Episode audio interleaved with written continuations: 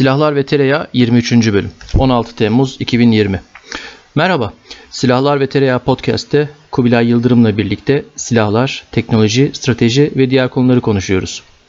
Ee, bugün Century Series olarak İngilizce'de geçen 100 yıl serisi olarak e, Türkçe'ye çevrilebilecek uçaklar hakkında konuşacağız. Nedir bu uçaklar? Century Türkçe e, olarak 100 yıl e, olarak çevrilen kelime Amerika Birleşik Devletleri tarafından 1950'li 60'lı yıllarda üretilmiş bir dizi savaş uçağını tanımlamak için kullanılan genel bir tabir. Havacılık literatüründe bu şekilde geçiyor. E, bu uçaklar sırasıyla F-100, F-101, F-102, F-104, F-105 ve F-106.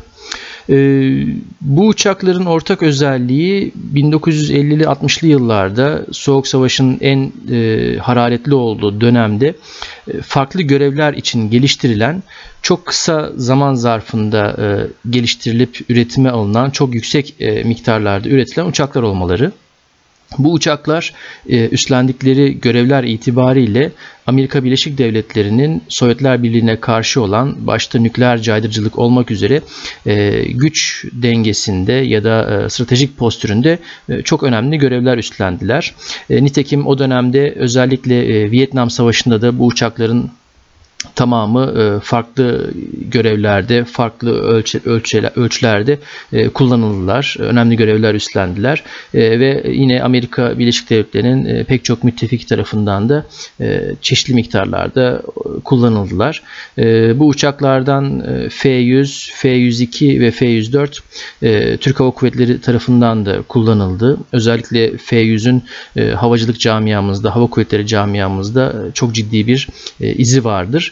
Ee, biz biraz bu uçaklardan bugün e, bu programda bahsedeceğiz. Ee, ancak bu uçaklardan bahsederken ee, yalnızca bu uçakların teknik e, özellikleri, performansları, kabiliyetleri ya da işte kaç adet üretildikleri, hangi savaşta kullanıldıkları gibi kitabi bilgiler değil, e, biraz bu uçakları e, doğuran etkenler, e, her zaman üzerinde durduğumuz harekat konseptleri e, ve bu uçakların e, içerdikleri teknolojiler ve içer, e, bu teknolojilerin, bu harekat konseptlerinin e, ifade ettikleri anlamları biraz vurgulayacağız.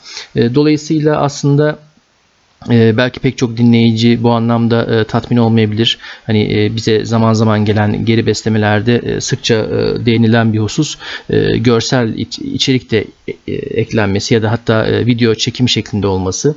E, bu anlamda bu uçakların hani e, çizimleri, fotoğrafları ya da bunların e, videoları ile ilgili e, bir içerik e, tabii ki bu podcast olduğu için bir ses e, kaydı olduğu için e, sunmamız mümkün değil. Bir radyo yayını gibi lütfen bunu e, alın. E, ancak e, bizim burada burada esas e, üzerinde e, dolaşacağımız husus e, bu uçakların ifade ettikleri anlam. Yani biraz daha o sayısal verilerin, performans verilerinin altında yatan anlamlar. Şu anda kaydı yaparken ben önümde birkaç kitap ve bu kayıt için açtığım, hazırladığım notlar var. Eminim Kubilay da aynı şekildedir. Çünkü ödev yapar gibi hazırlandık biraz. O yüzden ben hemen e, Kubilay'a e, e, sözü devretmeden önce kısaca hangi uçaklardan bahsettiğimizi ve bu uçakların çok kabaca tarihçilerini anlatayım. Çok sıkıcı olmadan. Serinin ilk mensubu olan F-100 North American firması üretimi. Bu uçağın en karakteristik özelliği e, hava alığı dediğimiz işte motora hava çeken o hava kanalının uçağın burnunda olması. Bu ona çok karakteristik bir dış görünüm sağlıyor. E, ve e, F-100'ün havacılık camiası, havacılık literatürü açısından da en önemli özelliği düz uçuşta ses hızını aşabilen yani süpersonik uçuş yapabilen ilk uçaklardan biri olması. 1953 ee, yılında ilk uçuşunu gerçekleştirmiş ilk prototip e, F-100A modeli.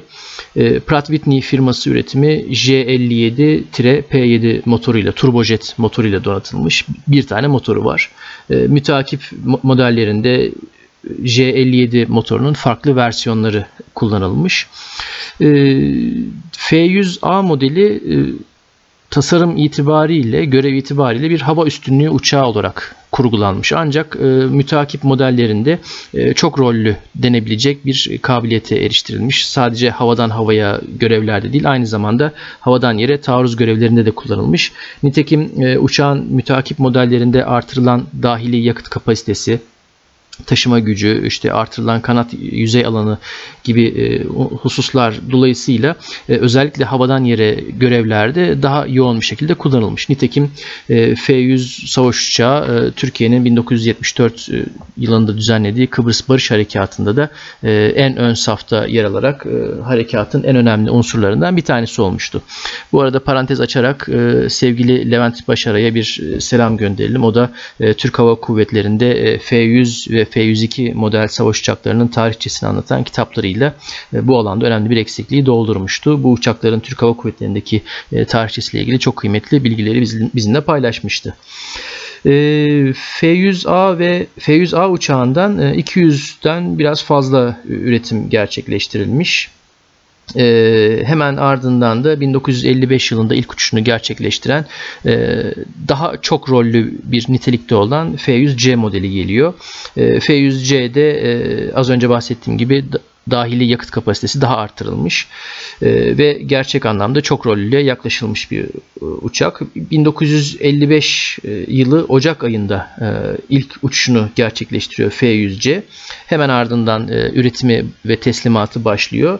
E, 1956 yılı Temmuz ayında seri üretimi tamamlandığında teslimatları tamamlandığında yani yaklaşık bir buçuk seneye yakın bir süre zarfında 476 adet F-100C üretilmiş. Ee, çok çarpıcı bir gösterge. Ee, F-100C'den sonra da e, havada yakıt ikmali kabiliyeti kazandırılmış, e, daha da e, güçlendirilmiş bir motorla donatılmış F-100D modeli e, devreye giriyor. 1956 yılında bu uçak ilk uçuşunu gerçekleştiriyor. E, dinleyiciden tarihlere biraz dikkat buyurmasını rica edeceğim. Çünkü e, şöyle enteresan bir durum var. E, serinin ilk uçağı ilk uçuşunu 1953 yılında gerçekleştiriyor F100A. İkinci model 1955 yılında ilk uçuşunu yapıyor. O üretilirken yeni model F100D 1956 yılında ilk uçuşunu gerçekleştiriyor ve F100D'den 1200'den e, fazla 1300'e yakın adet üretiliyor. E, ve her bir modelde de atış kontrol sistemleri, seyir sefer sistemleri daha da geliştiriliyor. Nitekim e, F100C, D ve F modelleri F100F de F100D'nin çift kişilik modeli bu arada. Bu modeller Türk Hava Kuvvetleri'nin envanterine de çok miktarda giriyor. 100 ee, yıl serisinin ikinci modeli F-101 McDonnell Douglas firması üretimi e, bir uçak. Bu uçağın da e, esas görevi e, refakat. Düşman cephe hattının derinliklerine taarruz eden savaş uçaklarının, taarruz bombardıman uçaklarının havada refakatini gerçekleştirmek üzere tasarlanmış, geliştirilmiş bir av uçağı. E, bu uçağın da kökeni ilk uçuşunu 1947 yılında gerçekleştirmiş XF-88 adlı bir prototip. E, F-101A'nın ilk uçuşu 1954 yılında gerçekleşiyor. E, ilk prototipin şeyi bu uçuşu. Ee, daha sonra bu süreç içerisinde e, bu uçağa dair gereksinimler harekat konseptinde bir değişiklik gerçekleşiyor ve e, bu uçağın özellikle alçak irtifalarda uçuş yapabilecek şekilde tadil edilmesi isteniyor. E, böylelikle de F-101C modeli devreye giriyor. O da 1957 yılında yani 3 sene sonra ilk uçuşunu gerçekleştirmiş. Beri yandan da paralel olarak F-101 birin e, her hava şartında av önleme gerçekleştirebilecek e, çok rollü bir havadan havaya ağırlıklı modeli olan F-101B e, geliştiriliyor. O da aynı sene 1957 yılında ilk uçuşunu gerçekleştiriyor. Yani iki farklı versiyon e, paralel olarak geliştiriliyor bu uçağın. F-101B özellikle ilginç bir uçak çünkü e, zamanına göre oldukça ileri seviye olan Hughes MG-13 atış kontrol sistemiyle donatılmış. E, 4 adet e, AIM-4 Falcon tipi havadan havaya füze taşıyabiliyor ve aynı zamanda ilerleyen süreçte bu uçak e, Air 2 Genie adlı havadan havaya nükleer harp başlığı taşıyan e, füze e, taşıma kabiliyetine erişiyor. E, bu füze de Sovyet bombardıman uçağı formasyonlarına karşı kullanılmak üzere geliştirilmiş. Çok geniş bir alanda pek çok farklı uçağı aynı anda düşürebilecek bir füze. F-101'in e, çeşitli versiyonlarından 500'den fazla, 500'e yakın diyeyim, e, üretiliyor. E, bu uçak da aynı F-100 gibi Pratt Whitney üretimi J57 turbojet ile donatılmış. Bu turbojetin farklı alt versiyonlarıyla e, donatılmış ve her bir modelde de bu J57'nin daha yüksek güç üreten bir versiyonuyla e, donatılıyorlar. E, 1950'lerin ortaların 55-57 civarı hizmete girmeye başlayan F101 modelleri 1971'e kadar hizmette kalıyor. E, ve bu uçağın da enteresan bir özelliği e, F101B modelinde infrared yani kızılötesi hedef tespit sisteminin ilk modellerinden birisinin kullanılmış olması e, atış kontrol radarına ilaveten. Serinin bir sonraki modeli olan e, F-102 Türkiye'nin de Türk havacılık camiasında çok yakından tanıdığı bir uçak. 1970'li yıllarda Türk Hava Kuvvetleri'nde kullanılmış Kıbrıs Barış Harekatı'nda görev almış bir uçak. F-102 askeri havacılık tarihi açısından istisnai yere sahip bir uçak. Convair firması tarafından geliştirilmiş. Ee, ilk delta kanatlı jet savaş uçağı olarak literatürde geçiyor. Ee, bir enteresan örneği de e, makinalı topun iptal edilmiş olduğu ilk e, muharip uçaklardan bir tanesi. Hatta ilki e, yalnızca havadan havaya füzelerle donatılmış silah olarak e, top e, kabiliyeti iptal edilmiş. E, nitekim bu kararın e, bir benzer uygulamasını daha sonra e, F-4 Phantom'da görüyoruz. Vietnam Savaşı'nda da bu kararın e, doğurduğu sonuçları görüyoruz ve ondan sonra da F-4 E modelinde de e, makinalı topun tekrar uçağa takıldığını biliyoruz. 1953 yılında ilk uçuşunu gerçekleştirmiş F-102 kısa süre içerisinde bazı performans sorunları, aerodinamik sorunları ile karşı karşıya kalıyor ve bu sorunların e, çözülmesinin ardından da e, YF-102 olarak YF-102A olarak adlandırılan prototip ilk uçuşunu 1954'te gerçekleştiriyor. Bu sorunlardan e, en başta geleni, bu çözülen sorunlardan en başta geleni özellikle havacılık uçak mühendisliği öğrencilerinin belki aşina oldukları bir konu alan kuralı, area rule olarak geçen bir tasarım özelliği e, kanat gövde geometrisinde yapılan bir e, düzeltme ile e, uçağın e, özellikle ses üstü performansının düzeltilmesi e, mümkün oluyor. E, 1954 yılında ilk uçuşunu gerçekleştirmiş bu, bu uçağın sahip olduğu sistemleri bir sıralayayım. E, neden bu kadar istisnai yere sahip olduğu çok daha net anlaşılacaktır. E, MG-10 atış kontrol sistemi e, TAKAN e, taktik seyir sefer sistemi, kızılötesi hedef tespit takip sistemi, dost düşman e, tanımlama IFF sistemi, e, ILS ve WAR e, radyo seyir sefer sistemleri, e, dahili bölmesinde taşınan e, AIM-4 Falcon füzesinin farklı versiyonları, e, yer kontrollü önleme e, ile otomatik e, veri alışverişi ve uzaktan kumanda denebilecek bir e, yönlendirme sistemi vesaire vesaire. E, F102 1956 yılında hizmete girdikten sonra yaklaşık 300'den biraz fazla üret, üretiliyor. Düzeltiyorum 900'e yakın üretiliyor. Bu 900'e yakın üretilmiş uçağın da yegane iki ihraç müşterisi Türkiye ve Yunanistan. Ona da birazdan değiniriz. İlginç e, bir tercih. E, Türkiye'ye 40, Yunanistan'a da 20 adet F-102 teslim ediliyor. Daha sonra da F-102'nin geliştirilmiş bir versiyonu olan F-106 e, ilk adıyla, erken adıyla F-102B ortaya çıkıyor. İlk uçuşunu 1956'da yapan F-106 1959 yılında hizmete giriyor. E, dikkatinizi çekerim. E, F106 hizmete girerken e, bir yandan da F102'nin üretimi devam ediyor. E, F106 her anlamda F102'nin çok daha geliştirilmiş, çok daha e, İngilizce tabiriyle upgrade edilmiş bir versiyonu. E, F102 uçağında e, F102 uçağında bulunan e, Pratt Whitney üretimi J57 serinin önceki yani F100 ve F101'de kullanılan e, J57'nin farklı bir versiyonu F102'de de kullanılmıştı. E, ancak F106'da e, Pratt Whitney üretimi J75 turbojet kullanılmış. Çok daha güçlü bir uçak. Motor takati çok daha güçlü bir uçak. Bu uçaktan da 300'den biraz fazla üretiliyor ve enteresan bir şekilde 1988'e kadar F-106 hizmette kalmış. Ee, F-104 malumlarınız e, Yıldız Savaşçısı, Starfighter. Yine Türk askeri havacılığında çok e, büyük bir e, önemi olan, çok ciddi bir yeri olan bir uçak. Bu uçakta General Electric üretimi J-79 turbojet motor bulunuyor. İlk uçuşunu 1954'te yapan F-104'ün e, çok önemli bir özelliği e, Mach 2 sınıfında bir uçak olması. Yani ses hızının iki katı yukarısı iki katı fazla süratte e, uçabiliyor ve görev yapabiliyor. F-104'ten de çok farklı versiyonlarda çok yüksek miktarda üretildi. Hem Amerika'da hem de çok sayıda NATO ülkesinde uzun yıllar kullanıldı. Nitekim Türkiye'de 1994-95 civarı civarı son F-104'leri hizmetten çıkartarak F-16'larla değiştirmişti. Detaylarına birazdan gireceğiz. Ve son olarak da e, Republic firması üretimi F-105 Thunder Chief.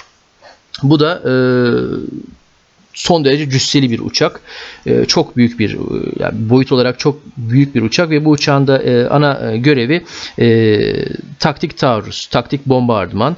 E, özellikle e, taktik nükleer harp başlıklarının e, düşman hattının gerisine, e, derinliğine daha doğrusu e, taşınması ve nükleer taarruz gerçekleştirilmesi. E, Vietnam'da da e, son derece önemli görevler ya da çok yoğun görevler e, üstlenmiş bir uçak. E, sadece taktik taarruzlarda kullanılmıyor Vietnam'da da. E, özellikle keşif görevlerinde de yüksek hızlı keşif görevlerinde de yoğun bir şekilde e, kullanılıyor. E, hacimli, cüsseli ve hakikaten de istisnai bir tasarıma sahip bir uçak. Lafı çok uzattım ama şöyle kabaca bir özetlemek gerekirse bu 100 e, yıl serisi diyebileceğimiz uçakların e, bazı karakteristik özellikleri var. Bir, birincisi e, bunların tamamı turbojet tipi motorlarla tahrik edilmiş uçaklar, donatılmış uçaklar. Motor konusu zaten Kubilay'ın konuları. O biraz daha derinliğine iner. Soğuk Savaş'ın en sıcak, en hararetli dönemlerinde çok kısa sürelerde ortaya çıkmış uçaklar. Hepsinin e, çok özel, e, spesifik görevleri var ve e, bu görevleri gerçekleştirmek için de çok yoğun elektromekanik sistemlerle donatılmışlar. bilgisayar teknolojisinin ilkel diyebileceğimiz ya da ön hali diyebileceğimiz versiyonlarıyla donatılmış uçaklar. Dönemine göre çok inovatif, çok ileri kabiliyetlerle tasarlanmış, bunların çevresinde tasarlanmış uçaklar ve e, bu uçakların geliştirilme ve üretimleri sürecinde elde edilen deneyimler daha sonra 1970'li 80'li yıllarda e, daha gelişmiş işte 3. nesil dediğimiz işte 3.5 4. nesil dediğimiz uçakların e, daha hızlı bir şekilde ortaya çıkmasını e, sağlamış. Son olarak e, şunu ben e, vurgulamak isterim. Bu uçakların e, ilk uçuşlarını gerçekleştirmeleri, seri üretimlerine girmeleri ve e, yüzlerce üretilmeleri arasında geçen süre genelde 2, 3, 4 sene sürmüş. Çok kısa süreler sürmüş. E, bunda hem tabii teknolojik e, o dönemin uçak üretim geliştirme teknolojisinin e, seviyesi rol oynamış olsa da o dönemki imkanların ulusal sanayi, ulusal teknoloji imkanlarının e, seferber edilme seviyesini de göz önüne sermesi açısından da e, manidar olduğunu düşünüyorum. E, dinleyiciyi yeteri kadar e, sıktığımı ve baydığımı düşünerek hemen sözü e, Kubilay'a ve onun notlarına bırakmak isterim. E, biraz daha bu benim özetlediğim şeylerin e, daha e, detayını ya da daha e, derinlemesine yorumlama, yorumlarını almak için. Arada güzel bir e, şey derleme yaptın. E, ben kesin şunları bir sayayım desen kesin dağılırdım saçma sapan bir yerlere giderdim. Sen bayağı daha organizesin. E, ben her zaman olduğu gibi işin birazcık hikayesinden başlayacağım. Çünkü ben hikaye anlatmasını seviyorum. Arkasında yatan şeyleri. işte kronolojiyi hikayelerle falan anlatmayı tercih ediyorum ve seviyorum. Zaten şeyde de bizim işte e, Türk e, savunma sanayinin şeyinde de e, evrimine konuştuğumuz bölümde de bir miktar bunu yapmak istedim ama galiba elimize yüzümüze bulaştırdık. Çok iyi iyi şeyler görmedim. Uzatmadan şey yapayım e, konuya döneyim. E, Century Series'i anlatmadan önce e, buraya nasıl gelindiğine o biraz önce senin özellikle hani kronolojide tarihleri vererek altını çizdiğin e, o koşuşturmacaya, o şeye birer ikişer seneler içerisinde atılan adımlara, e, eskiyen e, modellere, uçaklara, yüzlü, iki yüzlü, beş yüzlü, binli adetli rakamlara birkaç senelerde falan gelmesinin e, bir arka planını şey yapayım. E, çünkü aslında bahsettiğimiz bu 1950'ler ve 60'ların başı süreci aslında e, İkinci Dünya Savaşı'nın bitiminden yani şeye e, Hiroşima ve Nagasaki'ye nükleer bombanın atılmasından sonraki e, hızlı tempolu koşulan enteresan bir maraton süreci. Her sene bir şey değişiyor. Her sene bir kriz oluyor. Her sene e, taşlar yerinden oynuyor ve e, ona göre de şeyler yetişmeye çalışıyorlar. Bununla birlikte de e, hani düşünürsek 2. Dünya Savaşı'nı Amerikalılar aslında şeyle kapatıyorlar. İşte P-51D Mustang'le kapatıyorlar. O zamanın hakikaten tartışmasız muhtemelen en iyi e, savaş uçağı. Fakat e, iki sene sonraya, e, üç sene sonraya geldiğimiz zaman tamamen demode bir uçak haline geliyor. Yahut da e, Amerikalılara ve İngilizlere kendi taraflarında savaşı kazanma e, imkanını kolaylaştıran işte B-17, B-24 falan gibi bombardıman uçaklarından e, bir anda B-36'lara hatta hemen sonrasında B-52'lere falan geliyoruz. Bahsettiğimiz süreler 6-7 yıl falan. E, bu kadar kısa süre içerisinde dramatik şekilde değişiyor. Yani bir, bir, bir B-17'yi al ondan sonra da yanına işte 1950'lerin stratejik bombardıman uçağı B-47'yi, B-52'yi vesaireyi falan koy. Hiçbir alaka yok aralarında. Tamamen bambaşka e, bir şeyden 10 sene önce götürüp herhalde e, şeylere göstersen 1942'de e, işte 1950'lerin B-47'sini götürsen şeylere göstersen e, uzaydan geldiği falan düşünülebilecek kadar bambaşka şeyler, e, aletler. E, aslında şeyler buna yetişmeye çalışıyorlar ve e, taktikler bir taraftan evriliyor. Çünkü biraz önce söylediğim gibi e, şey e, Hiroşima ve Nagasaki nükleer bomba atıldıktan sonra e, her bir sorti yahut da her bir attığın mühimmat başına çok daha fazla e, yıkım yaratabildiğin yeni tip bir e, savaşma metodu e, ortaya çıkmış oluyor. En azından Amerikalılar için. Amerikalılar da bunu değerlendirmek istiyorlar. E, fakat bununla birlikte tabii e, şeyin e, 1945'ten sonra Avrupa'da da artık e, savaş bittikten sonra e, Sovyetler gibi böyle behemoth bir e, bir e, hasımla karşı karşıya kaldıklarını fark ediyorlar. Zaten 47-48 işte bu Berlin kuşatması vesaireler falan filan gibi şeylerle artık bu işin sınırı çiziliyor. Soğuk savaş e, neredeyse resmi kurdelesi kesilerek e, başlıyor diyebiliriz. Ve burada da e, İkinci Dünya Savaşı boyunca teknik olarak şey olarak yardımcı oldukları ve kendisini misli misli katlayan Sovyetler Birliği bu kez belirli stratejik kabiliyetlere de sahip olarak hem sahada Avrupa içerisinde on binlerce tankla vesaireyle falan e, varlığını gösteren ama aynı zamanda da e, stratejik bazı kabiliyetlerle dört motorlu uzun menzilli e, bombardıman uçaklarıyla falan da kendini göstermeye başlayan bir kuvvet haline geliyor. Bu arada da şeyler tabii 1940'ların sonlarında, 1950'lerin başlarında Amerika'da karar verici askeri işte şeyde omzunda bir dolu yıldız olan askerler aslında 2. Dünya Savaşı'ndan kalma şeyler. Yani halen bombardımana bakıyorlar. Halen bombardıman uçakları gidecek bir tarafları bombalayacak diye bakıyorlar. Ondan sonra e, e, tıpkı işte İkinci Dünya Savaşı'nda Almanya'nın e, uzun menzilli stratejik e, bombardıman uçaklarıyla yani o zaman B-17, B-24'lerle falan bombalanması sırasında çok büyük bir mesele olan e, escort uçakları onlara eşlik eden e, küçük işte savaş uçakları e, meselesi o zamana kadar şeylerini taşıyor e, izlerini taşıyor. Karar veriş mekanizmalarında 1950'lerin neredeyse ortalarına kadar e, ya da 52-53'e kadar falan gerçekten şeyin e, İkinci Dünya Savaşı'nın etkisi e, büyük. Araya sadece şey giriyor. Ha ya bombardıman uçağı yine gider ama biz nükleer atarız falan gibi bir şey çıkıyor ortaya. Zaten hani Almanya'ya konvansiyonel bomba atıp şey yapıp falan e, satüre edebiliyorsun. Bunlar şey e, ama tabii Sovyetler Birliği çok çok daha büyük bir alan, çok daha yaygın falan orada işte bambaşka şeyler e, söz konusu olmaya başlıyor. Ve e, Amerikalılar e, 1947 yılında e, hava e, kuvvetini Amerikan Kara Kuvvetleri'nin hava e, e, kol ordusu olmaktan kurtararak e, Amerikan Hava Kuvvetleri'ni kuruyorlar. Biz mesela 1911 falan diyoruz ama hava kuvvetlerimizin kuruluşu için çok gerçekçi değil aslında. Mesela Amerikalı 1947 diyor. Bu işte ilk uçağı o zaman uçağı uçurduğu manasına falan gelmiyor aslında. İlk askeri uçağı yani.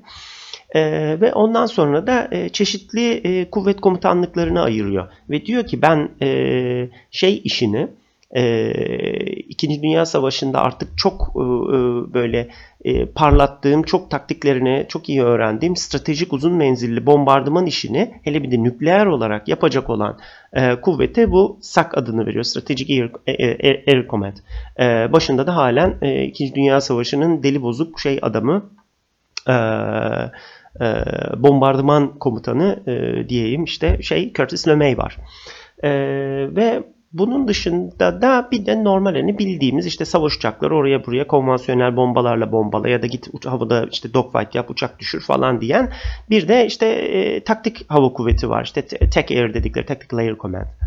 Bir de e, Amerikan ana karasının hava savunmasını sağlamak için e, ADC kuruyorlar. Air, Def Air Defense Command. Bu işte özellikle şeyde küre olarak dünyaya baktığınızda işte bu hep bütün muhabbetler zaten e, oraya dayanıyor. E, şeye e, Sovyetler Birliği ile Amerika arasındaki e, en kısa yol aslında Kuzey Kutbu'nun çevresinden ya da Kanada üzerinden falan geçiyor. Dolayısıyla aslında e, Amerikalılar Tabi tehdidi şeyden beklemiyorlar. Atlantik Okyanusu'nun oralardan falan bir yerden beklemiyorlar. Yukarıdan bekliyorlar. Bütün radarlar bilmem neler kontrol sistemleri e, orada. Bütün e, Amerikan hava e, sahasını korumak e, için yerleştirilen hava üsleri Kanada sınırında. Hatta Kanada'ya da bu konuda epeyce de yatırım yapılıyor. Kanada da bu konuda şey üstleniyor. E, ön safta Kanada, arka taraftan da e, Amerikalılar kuzeyden destekleyecek şekilde Amerika'yı e, şeyin Rusların konvansiyonel tehdidine karşı korumaya çalışıyorlar.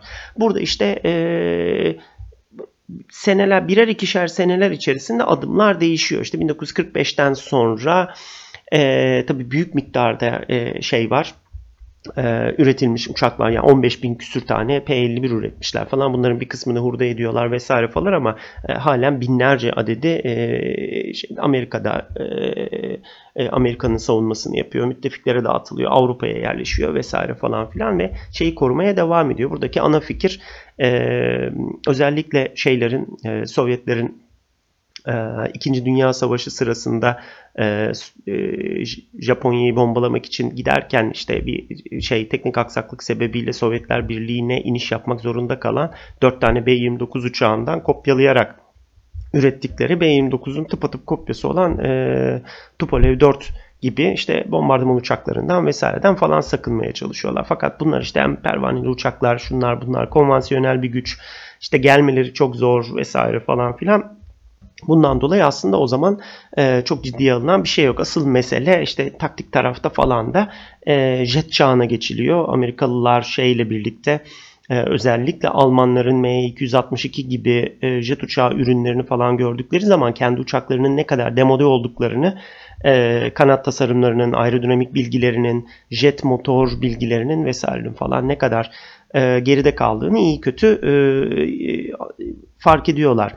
Ee, belki de hani yanlış bilinen bir dedikodu ya da kulaktan dolma şey Amerikalılar aslında jet motorunu ve jet uçağını Almanlardan falan öğrenmiş değiller. Öyle bir e, bazen öyle bir yanılsama olduğunu hissediyorum. Hayır öyle bir şey yok aslında. İkinci Dünya Savaşı e, boyunca hatta 1941'de işte Hep Arnold e, ilk Whittle motorunu e, Amerika Birleşik Devletleri'ne getiriyor ve aslında savaş bitmeden de e, Amerikalılar kendi jet uçaklarını falan yapıyorlar. O bizim işte T, bizde de uçan T-33'ün atası P-80 e, uçağı evet, aslında evet. İkinci Dünya Savaşı e, bitmeden önce uçuyordu. E, bir halta yaramadı o ayrı ama e, şeyleri var. Fakat bu sırada da hani şeyler e, işte e, P-80'i üretmişler bilmem ne yapmışlar falan filan. E, kendi e, gelişimlerin kendi harmonileri içerisinde giderken işte P80 a bunun bir adım sonrası ya işte bu şeye e, e, ne derler ona North American e, şey, pardon şey Republic'e şeyi veriyorlar F-84'leri vesaireleri falan veriyorlar. O da işte bir taraftan daha e, hakikaten 1944'ler 45'ler gibi e, F-84'leri geliştirmeye çalışıyor falan filan derken bunlar e, kendi e, akışında kendi e, su kendi e, yatağında giderken ee, bu işte e, Operation Last ile bilmem neyle falan M262'dir şudur budur falan gibi uçakları görünce ya da işte e, Lipic'tir vesairedir bunların e, Alman e, aerodinamisistlerini, havacılarının falan çalışmalarını absorbe etmeye başladıklarında mevcut süre gelen projelerinin şimdiden demode olduğunu e, daha hani tasarım aşamasındayken demode olduğunun e, farkına varıyorlar. Ondan sonra ve bu şekilde şey e, kendi içerisinde daha biz yapıyoruz, çiziyoruz ama bir taraftan da işte bilgiler akıyor ve aa bakıyoruz ki çizdiğimiz şey demode olmuş.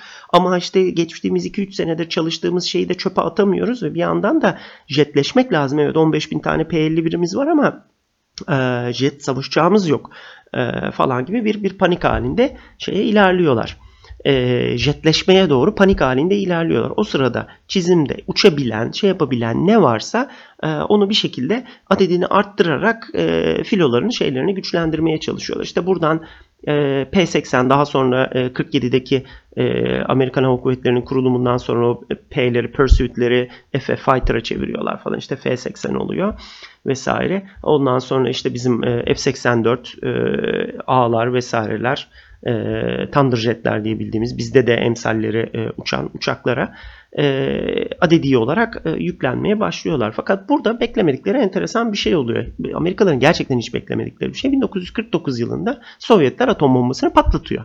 Ve bütün o şey e, rahatlık, bütün o e, şey e, kendinden eminlik vesaire bu o o o e, e, şey ne derler ona gevşeme bir anda uçuyor gidiyor. Çünkü Amerikalılar şeyden çok emin. Bizim zaten daha 2. Dünya Savaşı bitmeden B-36'nın çizimleri, projeleri falanı filanı başlamış. Ee, hani B-17'dir, B-24'tür. Daha sonrasında B-29, B-29 kendi başına çok büyük bir stratejik e, bombardıman e, uçağı teknolojisi e, adımı bir kuantum leap adeta. Onlarla falan şey keyifleri yerinde daha sonra hatta 1950'lere doğru zaten işte bunu B50 ile tekrar geliştiriyorlar falan. E, nükleer bomba da yapabiliyor. Onu oraya atar, bunu buraya atar. Yani çok çok büyük bir şeyi yok. E, kuvvet indirimine falan gitmeye çalışıyor vesaire falan. Ama 49'da nükleeri görünce daha sonra da yavaş yavaş e, hemen sonrasında işte e, Tupolev 16'dır e, vesairedir falan gibi jet e, şeyleri görmeye başlayınca, e, stratejik e, Sovyet bombardıman uçaklarını görmeye başlayınca e, başlarından aşağı kaynar sular dökülüyor. E, ve o zaman artık bir işte panik başlıyor şeyde. Hani elimizdeki jet uçaklarını biz Almanlardan bile biliyoruz ki demodeler. E, zaten sürekli işte birisinin e, hidroliği patlıyor, öbürünün motoru stall oluyor. Beriki işte acaba ses hızını çıkar mı diye gönderiyoruz. E, pistten kıçını zor topluyor da kalkıyor falan gibi bir dolu dertleri var. Ve bunun dışında da tabii e, bunların hepsi aslında gündüz uçmaya e, göre yapılmış uçaklar. Hiçbirisinin e, ucunda burnunda bir radar yok. E, gece seyri sefere e, yönelik gelişmiş seyri sefer e, aletleri yok. E, sadece 2. Dünya Savaşı'ndan kalma işte P-61'dir vesairedir falan gibi birkaç tane e, gece uçuş kabiliyeti olan ve adeta hani işte sinyal gönderen bir antenin ucuna bağlı bir osiloskoptan çok farklı olmayan havada e, şeyleri işte havada bir cisim var mı yok muyu e, şey olarak ranging olarak işte mesafesini ölçme mertebesinde tespit etmeye falan yarayan dandik radarlarla falan bir şey derme çatma bir e, kuvvet var ellerinde. Ve e, o sırada çok çok hızlı bir şekilde e, birinci nesil e, jet uçakları yani işte F-84'tür e, e, şeydir e, F-80'dir vesairedir falan gibi uçakların e, daha şeylerini işte e, burnuna da, daha yüksek süper e, aerodinamik kabiliyetlere sahip, kinematik özelliklere sahip, performansı daha yüksek ve ucuna da birer radar takabilecekleri ve böylelikle de hani e, bazı işte seyir sefer cihazları takabilecekleri e, mümkünse iki pilotlu e, ve bu şekilde görmeden e, havada hedef tespit ve atış yapabilecek uçaklar geliştirmeye çalışıyorlar. İşte o hani e, burnu e, şeyin burnunda hava alığı olan e, ilk nesil e, jetlerin hızlı bir şekilde e, garip deriv, e, deriv, deriv, derivasyonları, e, türevleri ortaya çıkmaya başlıyor. İşte burun e, hava aldıkları burundan yan tarafa taşınıyor ve ondan sonra buruna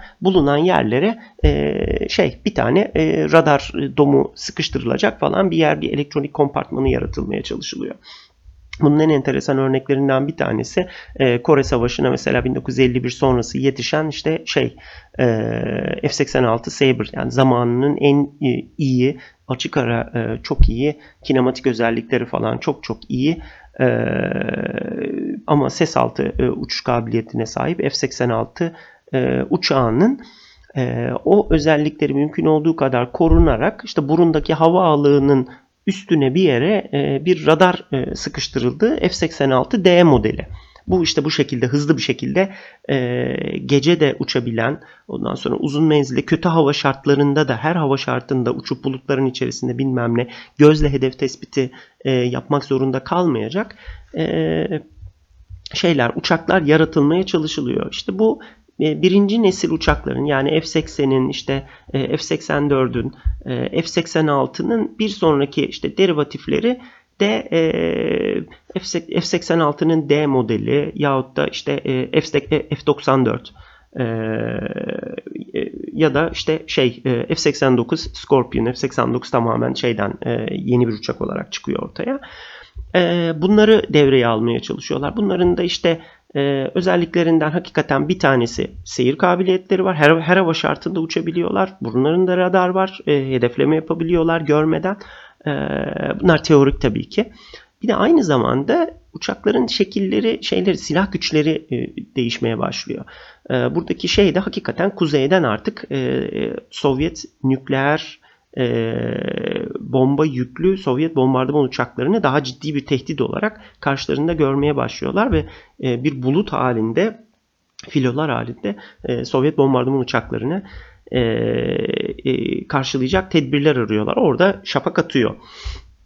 Ve onun için işte e, F-89 falan gibi uçakları ya da işte bu e, F-86D'ye vesaire normal işte bunlar top uçakları aslında orijinalleri e, hikayeleri F-84 öyle F-86 öyle falan ama bu bir adım bir plus nesil uçaklara artık güdümsüz havadan havaya roketler yerleştiriyorlar. Bunlar işte havada belirli bir menzilde şey yapalım paralanarak şeyleri işte dağıtmaya çalışıyor falan e, bombardıman uçaklarına büyük zararlar vermeye çalışıyor falan. İşte kestirebilirlerse şeyi hedefi e, bombardıman uçak filosunu o dandik e, radarlarla tespit edebileceklerini düşünüyorlar ve gidip işte topla falan tek tek e, koskoca e, bombardıman uçaklarını düşürmek zor ama füzeleri fısır fısır atıp ondan sonra geri dönerler. Çok hızlı bir şekilde tekrar e, şeyler yüklenir ve tekrar uçarlar falan gibi bir e, teori geliştiriliyor. Bunu da işte e, şey yapan e, planlayan Air Defense Command ADC Amerikalıların.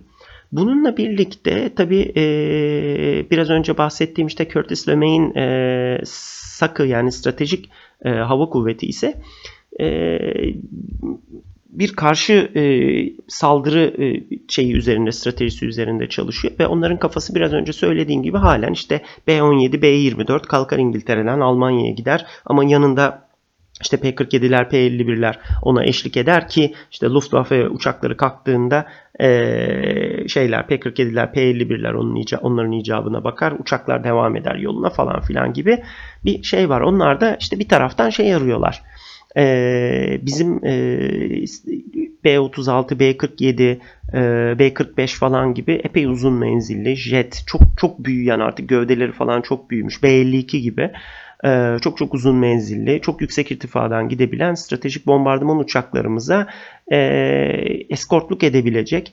E, Sovyetler hava sahasına girdikleri zaman e, işte bir şeyin gelişen şeylerin e, Sovyetler Birliği'nin gelişen e, havacılık teknolojisiyle karşılarına çıkarabileceği çeşitli e, e, uçakları alt edebilecek falan filan vesaire bir şeyler e, peşinde koşuyorlar. Bu bunlara yönelik de biraz sonra işte de, senin önce detaylandırdığın benim burada iyice bulamaç haline getireceğim falan tipte e, farklı uçak e, şeyleri e, ne derler ona tipleri üzerinde çalışıyorlar.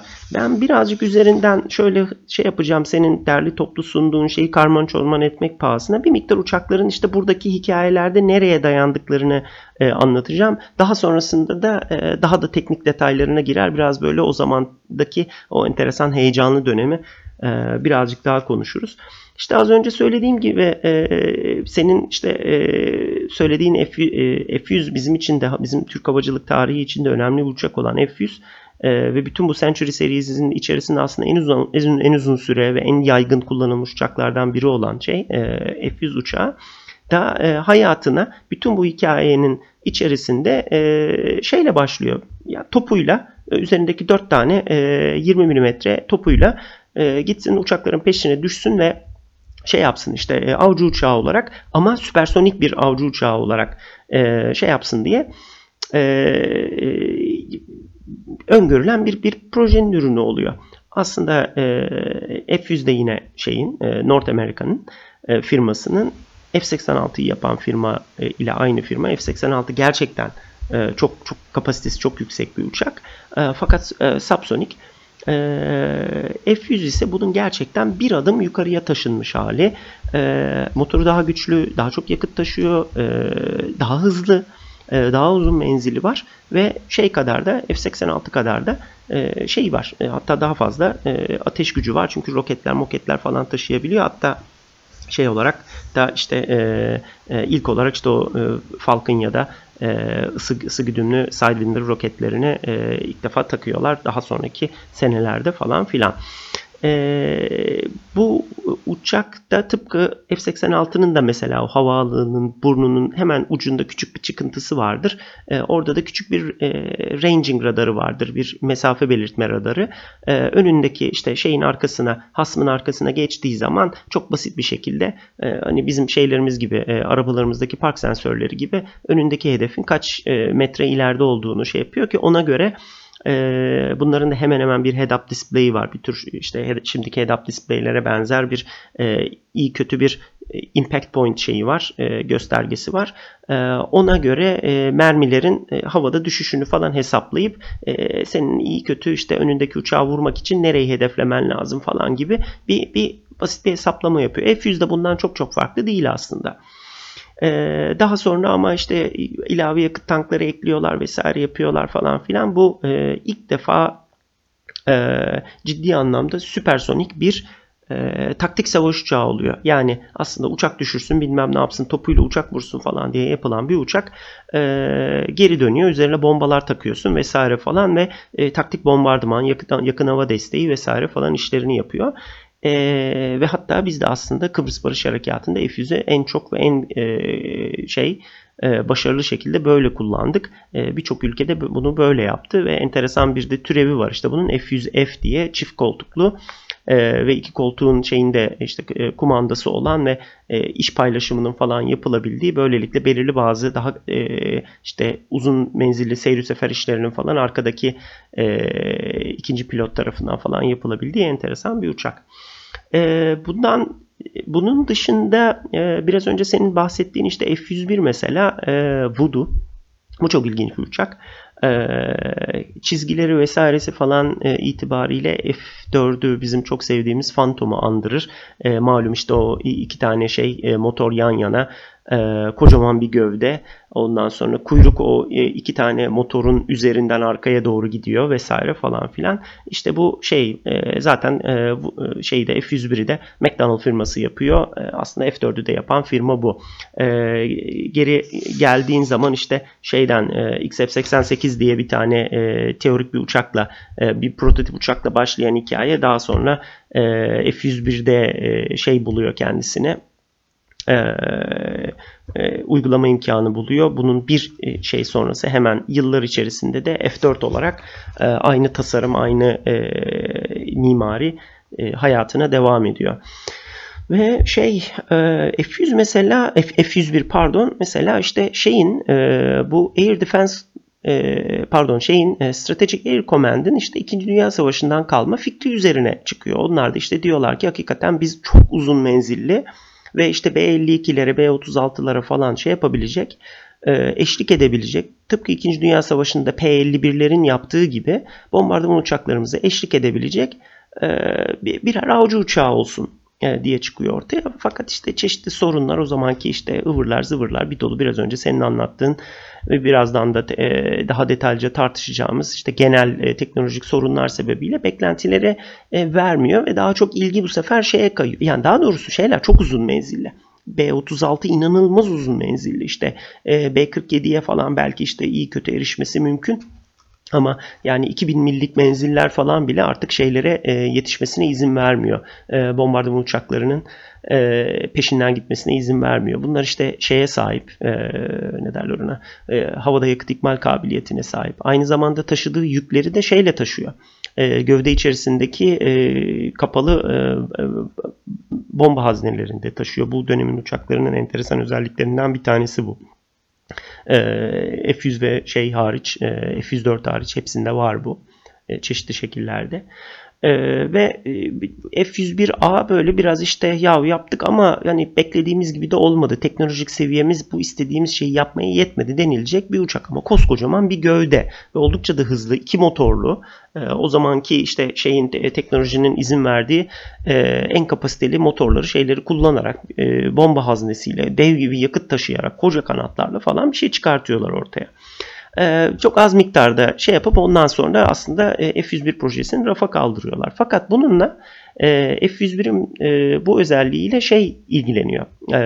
Kuzey Amerika'yı korumakla görevli Air Defense Command ADC ilgilenmeye başlıyor. Çünkü çok hızlı bir uçak. Gerçekten de şeye kadar 2 maha yakın sürati var. Oldukça da uzun menzili var.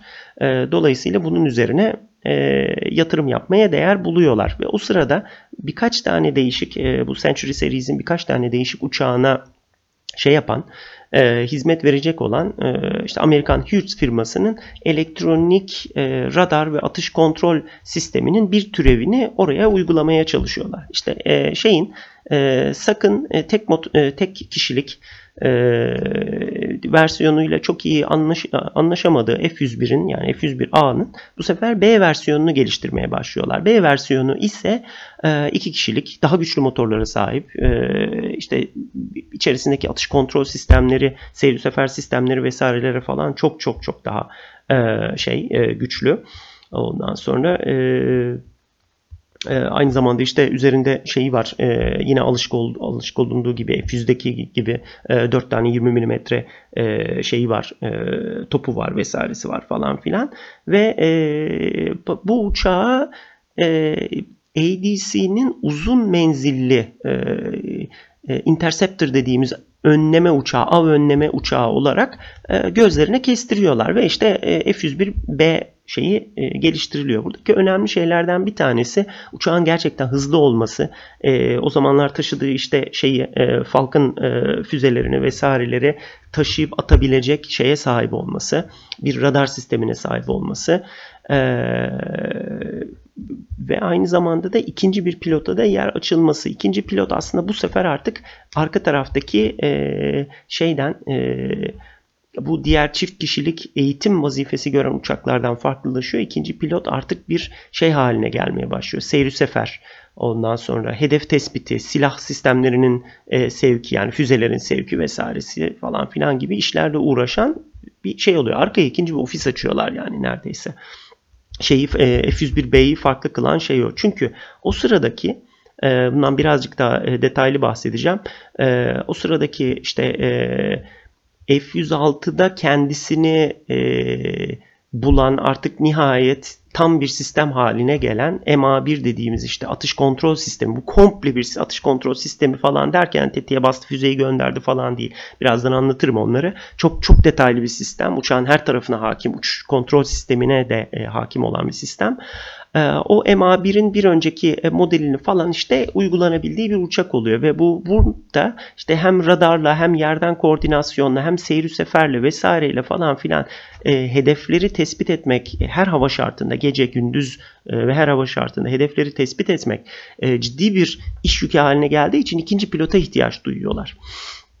Ve e, şey e, ne derler ona e, bu şekilde işte belirli bir miktar bundan yine üretiliyor ve işte bir buçuk mah gibi bir hızla ve e, çok yüksek birkaç bin mil e, menzile e, sahip bir e, av önleme uçağı olarak Amerikan kıtasının e, korunmasında bir ara dönem e, uçağı olarak hizmet görüyor. Çünkü aslında e, ADC'nin o sırada gözünü diktiği uçak ardının biraz önce ardını diyor pardon. Senin biraz önce bahsettiğin e, F-102 ve daha sonra da e, aslında F-106. Fakat F-102 vesaire e, falan bunlar çok şeyleri çıta çok yukarı konulmuş uçaklar. Bunun için bundan dolayı da gerçekten şey yapılmaları, geliştirme süreçleri inanılmaz uzun sürüyor. O döneme göre inanılmaz uzun sürüyor. Biz bu dönemde yani şu F-35'in falan süreciyle vesaireyle karşılaştığımız zaman hakikaten e, onu gözümüze damlatırız yani o şeye e, o kadar süreye ve şey aynen aynen. Değil mi?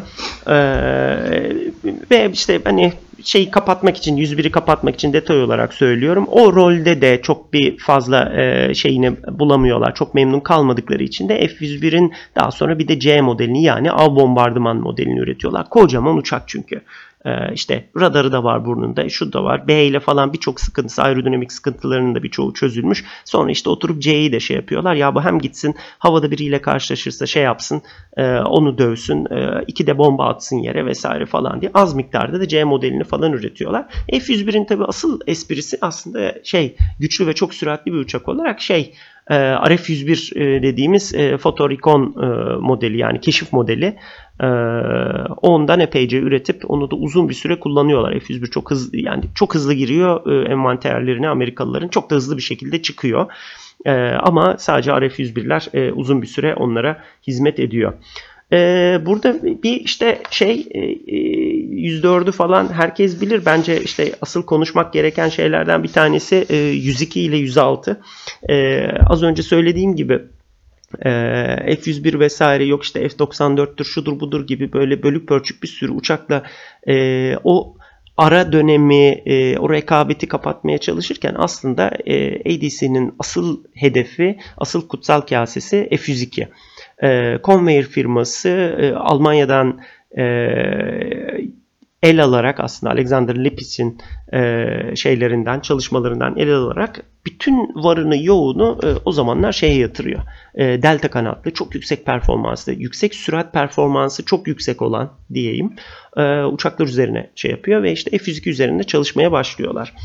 E, F-102'deki tabi asıl hedefler şey e, dediğim gibi çıta çok çok yukarı e, e, şey yapılmış ne derler ona hmm, e, çıtanın çok yukarıya konulduğu şeyler uçaklar ve e, ben bu arada da notlarım haşır huşur şey yapıyorum karıştırmaya çalışıyorum.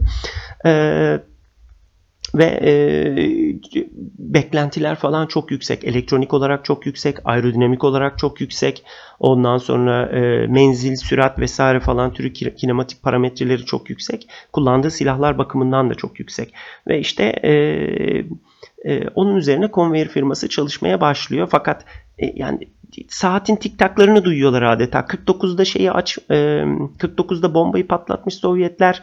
50 51-52'lerde ilk ciddi şekilde şeylerini yani, e, e, mesela 50'de işte Kore Savaşı sırasında e, Sovyetlerin jet teknolojisinin ve jet savaş uçağı teknolojisinin nereye geldiğini görüyorlar. Suratlarına tokat gibi çarpıyor MiG-15. Bu gerçek hakikaten dedikodu değil bu şey.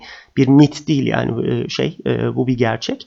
Ondan sonra e, bu şekilde hem bombanın kendisi hem de bir de bunu bombayı hedefe götürecek olan sistemler, uçaklar mertebesinde çok merhale kaydettiklerini bir iki sene içerisinde şok içinde öğreniyorlar. Ee, bunu hani bu iki ayak çok önemli. Bombayı yaparsın da neyle atacaksın falan. Hakikaten işte e, Manhattan projesi ile Amerikalıların e, atom bombasını geliştirmesi bir tarafa ama o atom bombasını kaldıracak uçak yok o zaman o menzillere götürecek uçak yok e, ve en az yani onunla birlikte aslında B-29 projesini başlatıyorlar. İşin komik tarafı şey tabii çok karikatürizedir enteresan böyle gerçekten şey e, bilim kurgu villainları falan gibi garip adamların Oppenheimer'ın şeyin falan filan işte içinde olduğu e, garip bir proje falan ama B-29 projesi hem daha uzun sürüyor e, atom bombasını yapmaktan hem de çok daha pahalıya mal oluyor aslına bakarsan. Yani o iki ayağın da yere basması çok önemli. Bombayı yapmak bir de hedefine atabilmek doğru yere doğru şekilde doğru yükseklikten falan filan. E, dolayısıyla şey e, Amerikalılar bununla karşılaştıklarında Kore Savaşı'nda falan filan da işte çok panik oluyorlar ve gerçekten de işte F-102 için daha doğrusu hani şey konveyere bastırıyorlar ve e, aynı zamanda da işte F-101'i falan hemen tedarik ediyorlar araya işte sıkıştırıyorlar. Ee, ve bu arada da işte Convair bu şeyi geliştirmeye çalışıyor. Fakat az önce senin de söylediğin gibi yani birincisi uçak delta kanatlı daha önce bilinen bir şey değil. Ee, Convair bütün varını yoğunu gerçekten buna bütün bütün şeyine e, e, taşlarını bu sepete koyuyor. E, çünkü delta kanatların e, yüksek mak e, rakamlı şeylerde hızlarda performansı daha iyi. Ondan sonra e, sürüklenmesi vesairesi e, daha iyi. Ondan sonra e, yüksek irtifadaki e, kapasitesi e, daha iyi. Bu sebeple Convair ben paramı buna yatıracağım diyor. Fakat işte ilk prototipleri falan şeyi işte XF 102'yi falan çıkardıkları zaman ortaya yani ne sessiz hızına geçiyor ne bir şeyi yapıyor. Ondan sonra eyvah diyorlar yandık. İşte gidip NASA ile falan konuşuyorlar. NASA da o sırada şey belirli bir takım işte bu X1'dir vesairedir falan o şeylerde sürekli ses, ses e, hızını, ses duvarını aşmakla ilgili çalışmalar yapıyor. Biraz önce senin bahsettiğin işte alan kuralını falan anlatıyor şeylere. Onlar tasarımı tekrar yeniliyorlar falan ve F102 ortaya çıkıyor.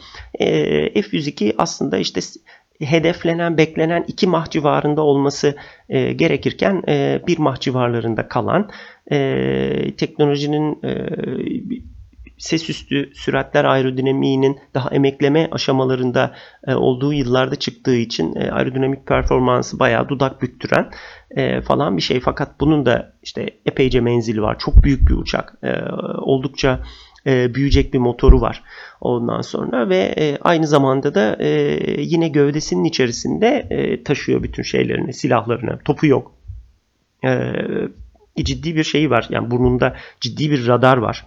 Ondan sonra e, o radarın da havada hedef tespit edebilmeye falan yönelik bir takım fonksiyonları var. Şimdi şeyle e, bize artık bu dönemde yeni modern radarlarla, ISR radarlarla şeylerle falan bir taktik bir uçağın kalkıp küçücük radar çanağıyla önündeki şeyde e, alanda e, hedef tespit etmesi falan çok kolay geliyor. Fakat 1950'li yıllarda bu iş gerçekten çok çok zor. Elektronikler daha her şey analog elektronikler, her şey kocaman e, şey süreleri e, işlemci süreleri çok çok yüksek vesaire falan filan. Böyle bir dolu işte şey verimlilikleri çok düşük. E, radyo frekans komponentlerinin verimlilikleri çok düşük falan. Ve aynı zamanda da aslında bu dönemin e, şeylerinde radarlarındaki işlem hızı falan da çok düşük olduğu için e, senin zamanında şey için kullandığın bir terim vardı. E, e, insansız hava araçlarından yukarıdan aşağıya bakmak falan yani şeyin e, bir, evet, evet. bir pipetin içinden Pipet, e, evet. yere bakmak falan e, ra- radarlar için de aynı şey geçerli aslında o, o şeyle e, önünde bir tane işte hani karanlık bir gecede bir şeyi e, e, neydi şu ışıldayan böceğin ismi ya şey yapan yana. Ee, Aynen. anladım anladım. Ya evet. Allah neyse unuttuk şimdi. Kafa gitti. Aynen. Şeyin e, onu e, bir pipet ateş böceği. Ateş böceğine aynen öyle bir pip, pip, pipetin ucundan bakarak işte belirli böyle aynen. şeyler daireler çizerek ya da sağa sola giderek o şeyi e, ateş böceğini havada tespit etmeye çalışmaya benziyor. Çok zor gerçekten. Ve birçok şeyi bu radarlar falan otomatik yapmıyor senin için.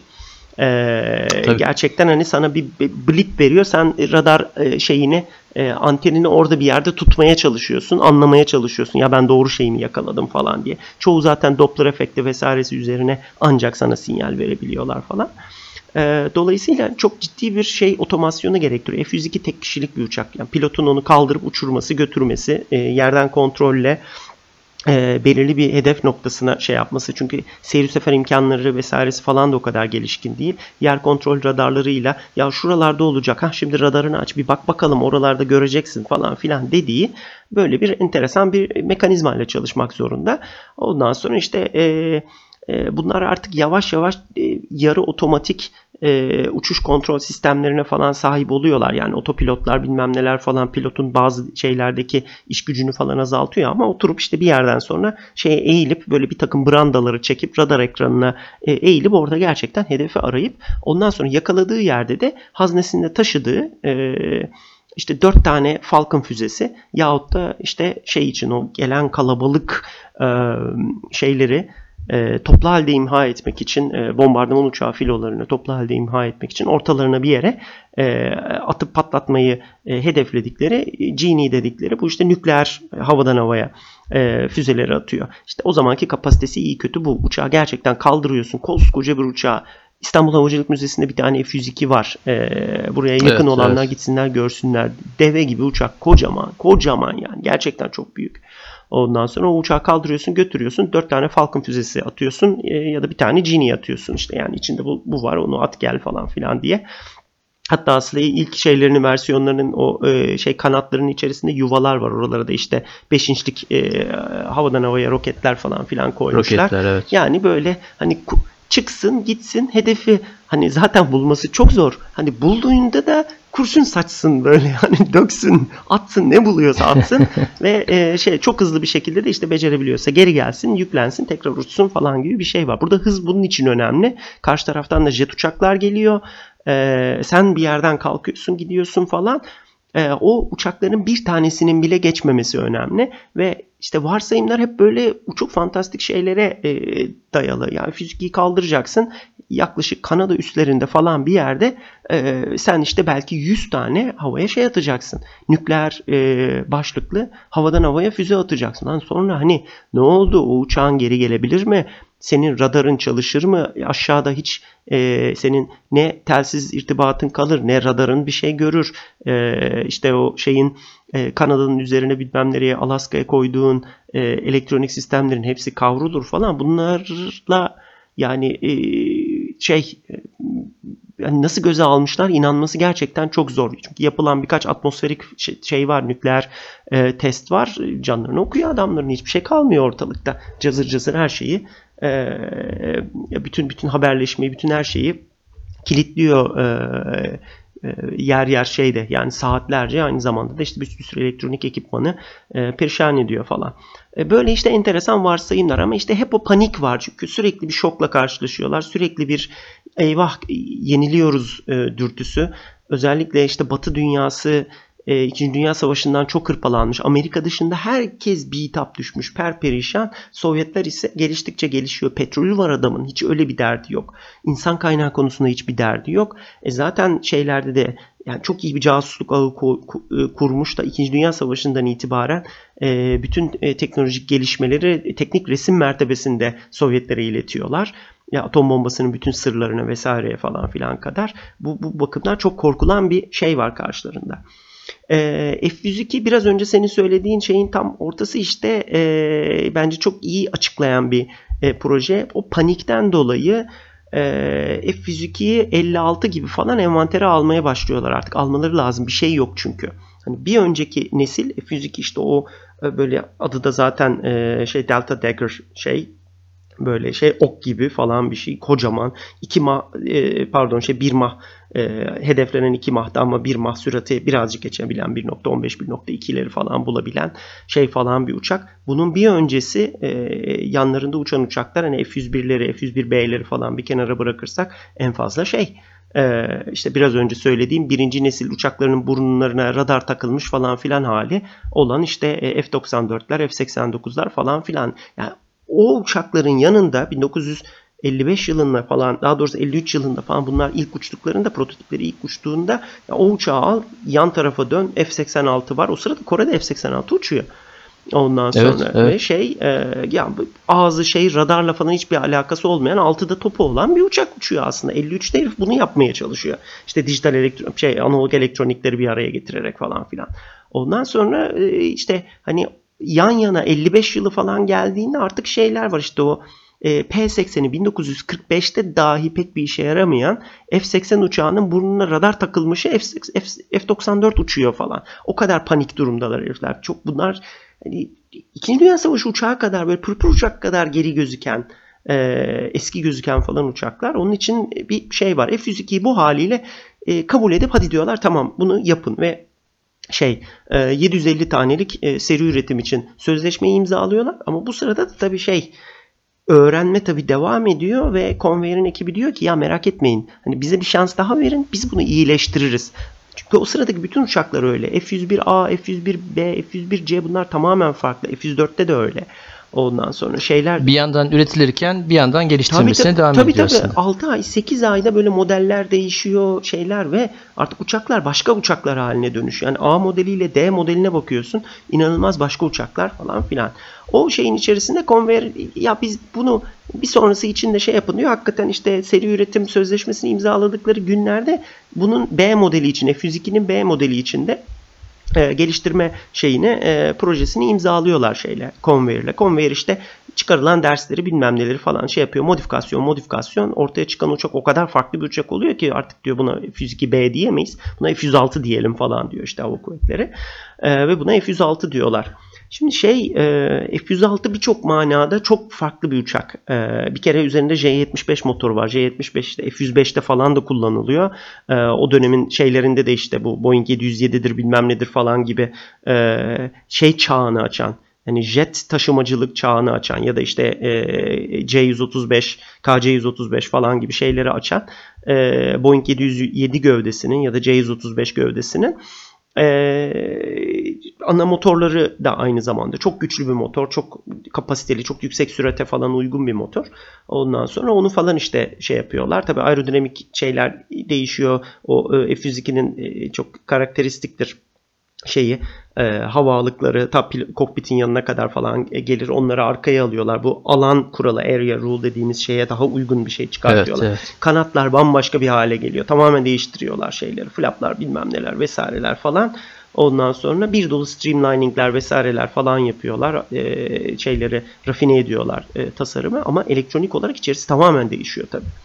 Ee, yine aynı şekilde Falcon füzelerine ve Genie'yi taşıyor falan filan ama bu, bu kez e, uçağın sürati 2.2 Maha falan çıkıyor. Bunu basıp gidiyor uçak.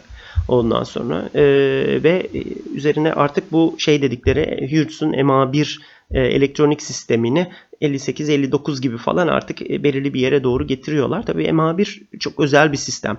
Bu tabii F-106'da e, çok şey var uçuş kontrol sistemleri falan da şey hidrolikler var artık işte sen e, şey çekiştirdiğin zaman e, kokpit kontrollerini çekiştirdiğin zaman mekanik pek bir şeyle uğraşmıyorsun artık orada işte hidrolik valfleri açıyor kapatıyor bilmem ne yapıyor falan ve aynı zamanda da artık yavaş yavaş uçaklara e, şey e, uçuş kontrol bilgisayarları giriyor. Senin çektiğin e, şeyleri, telleri, melleri o kendisine göre de e, belirli limitlerden geçiriyor. Uçağın limitlerine, şusuna, busuna göre artık o uçağın özelliği, e, beklentileri yahut da zayıf yönleri falan neyse ona göre artık oralara doğru girmeye başlıyoruz ve işte e, uçuş kontrol sistemi aynı zamanda şeye de e, e, atış kontrol sistemine de e, bağlanmaya başlıyor falan. Niye bunu anlatıyorum? Çünkü F-106 tek kişilik bir uçak ve e,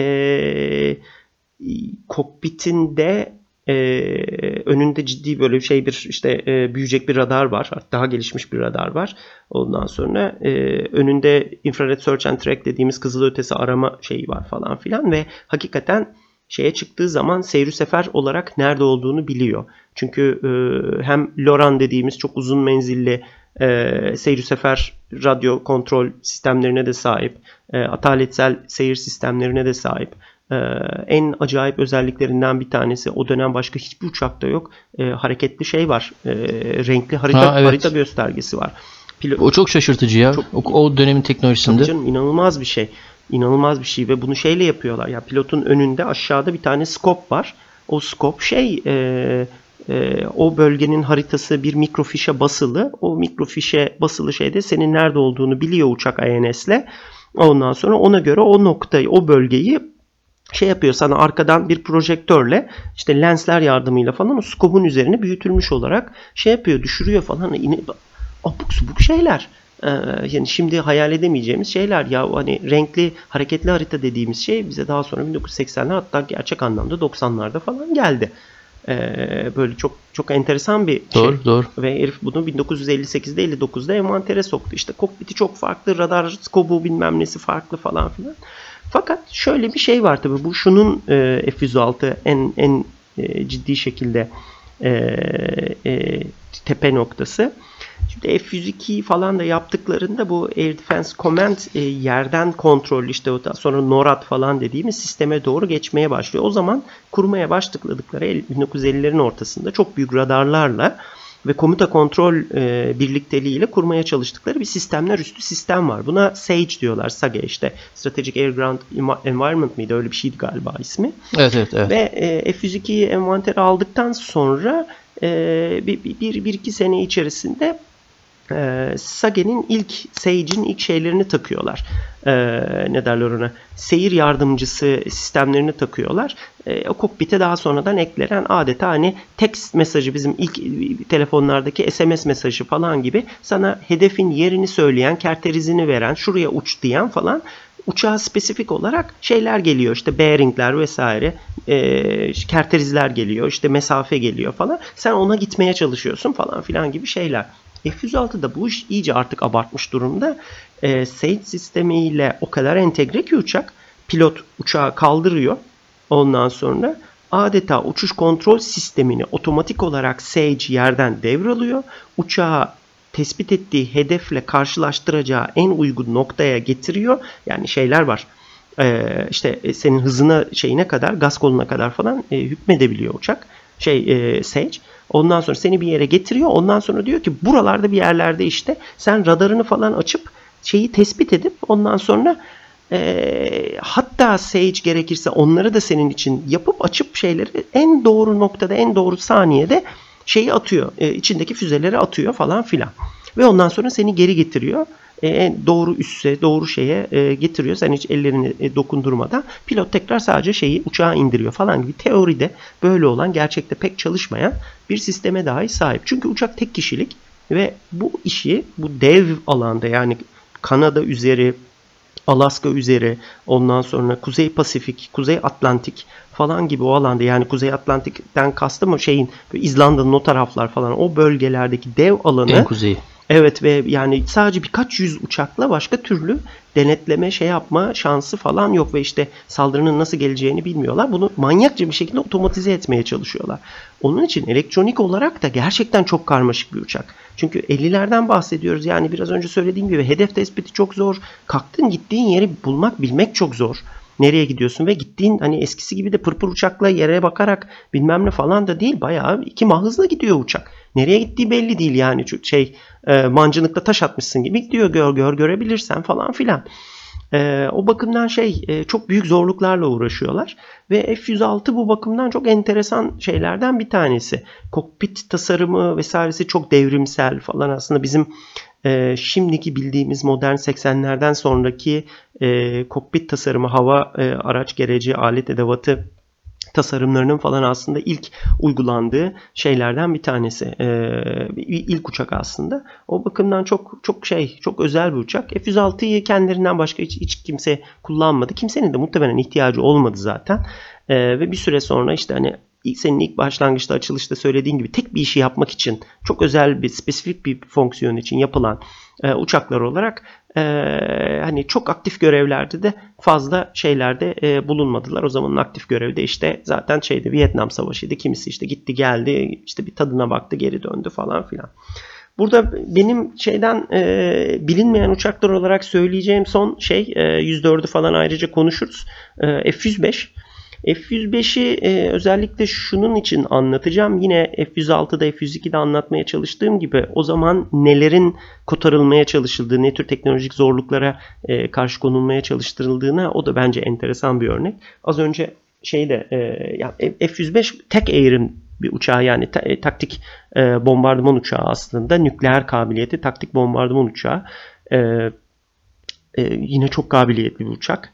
Ee, hiç öyle şey gibi öküz gibi göründüğüne falan bakmamak lazım. İçi yine elektronik dolu. Oldukça pahalı.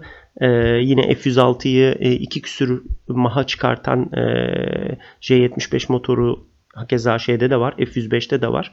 Ondan sonra fena menzili olmayan kocaman bir gövdesi, çok güçlü bir motoru, küçücük kanatları olan enteresan bir uçak.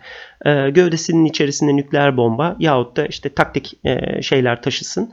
Bununla yüksek irtifada 2 mahta yahut da alçak irtifada 1, 1.15, 1.20 mahla falan e, derin darbe kabiliyetine sahip olsun diye yapılmış bir uçak. Asıl olarak aslında şeyin işte Avrupa'da vesairede falan yine şeyin e, taktik nükleer şeylerle e, bombalı hedeflerin e, Varşova Paktı hedeflerinin taktik nükleerlerle vesaireyle bombalanabilmesi için bir şey. Tabi e, e, ne var burada dersek bu, bu uçakların nasıl esprisi yine şey değil sadece. Aerodinamik özellikleri, kinematik performansları falan değil. E, bu uçakların da e, e, tabi bu, bu tarafları önemli işte az önce söylediğim gibi yüksek irtifada iki mahla falan gidiyorsun ama özellikle 50'lerin ortasında ya da 60'ların başında e, artık şeylerin e, hem Sovyetlerin jet uçaklarının gelişmesi artık şeyi e, ne derler onu süpersonik uçakları görmeye başlamaları artı bir de işte yerden havaya füze kabiliyetinin geliştiğini gün be gün test etmeleriyle falan birlikte artık alçak irtifadan çok yüksek süratli şey e, derin darbe çok önemli bir şey olmaya başlıyor. Çünkü alçak irtifada seni kimse göremiyor aslında. Yani o semler, radarlar bilmem neler ya da e, o dönemin radarları, rad, e, uçak radarları yukarıdaki bir uçağın çok alçaktan giden bir uçağı tespit etmesine pek uygun değil o yeryüzünden gelen yansımalardan vesaireden falan filan dolayı. Dolayısıyla öyle bir şey, e, kendilerine öyle bir şey buluyorlar. F-105 aslında e, taktik bir e, bombardıman uçağı olarak 1950'lerin ortasında e, e, ilk uçuşunu yapmasından bahsediyoruz 56'da falan. Ya yani bundan 10 sene önceki uçağa baktığımızda hani B-17 falan ki o zamanın stratejik bombardıman uçağı B-17'den 2-2,5 kat daha fazla yük taşıyan iki kat iki iki buçuk kat irtifada giden hızı falan zaten hani kıyas edilmeyecek kadar hızlı olan enteresan bir uçak haline dönüşü. Bunlar işte 10-15 senede yapılan atılımlar.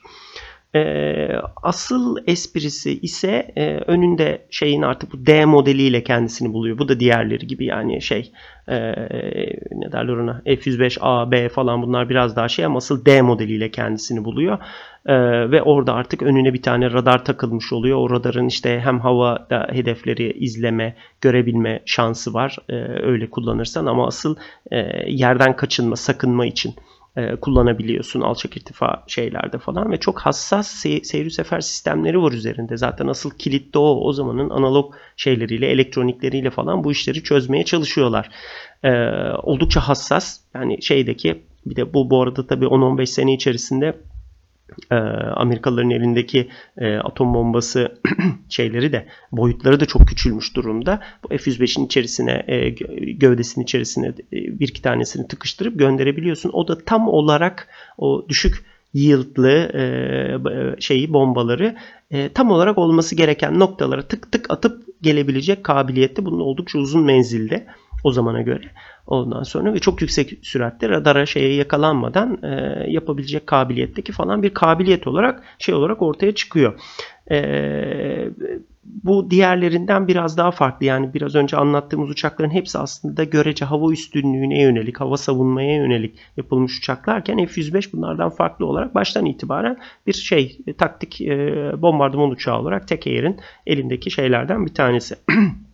Ee, ve şeyde e, ne derler ona?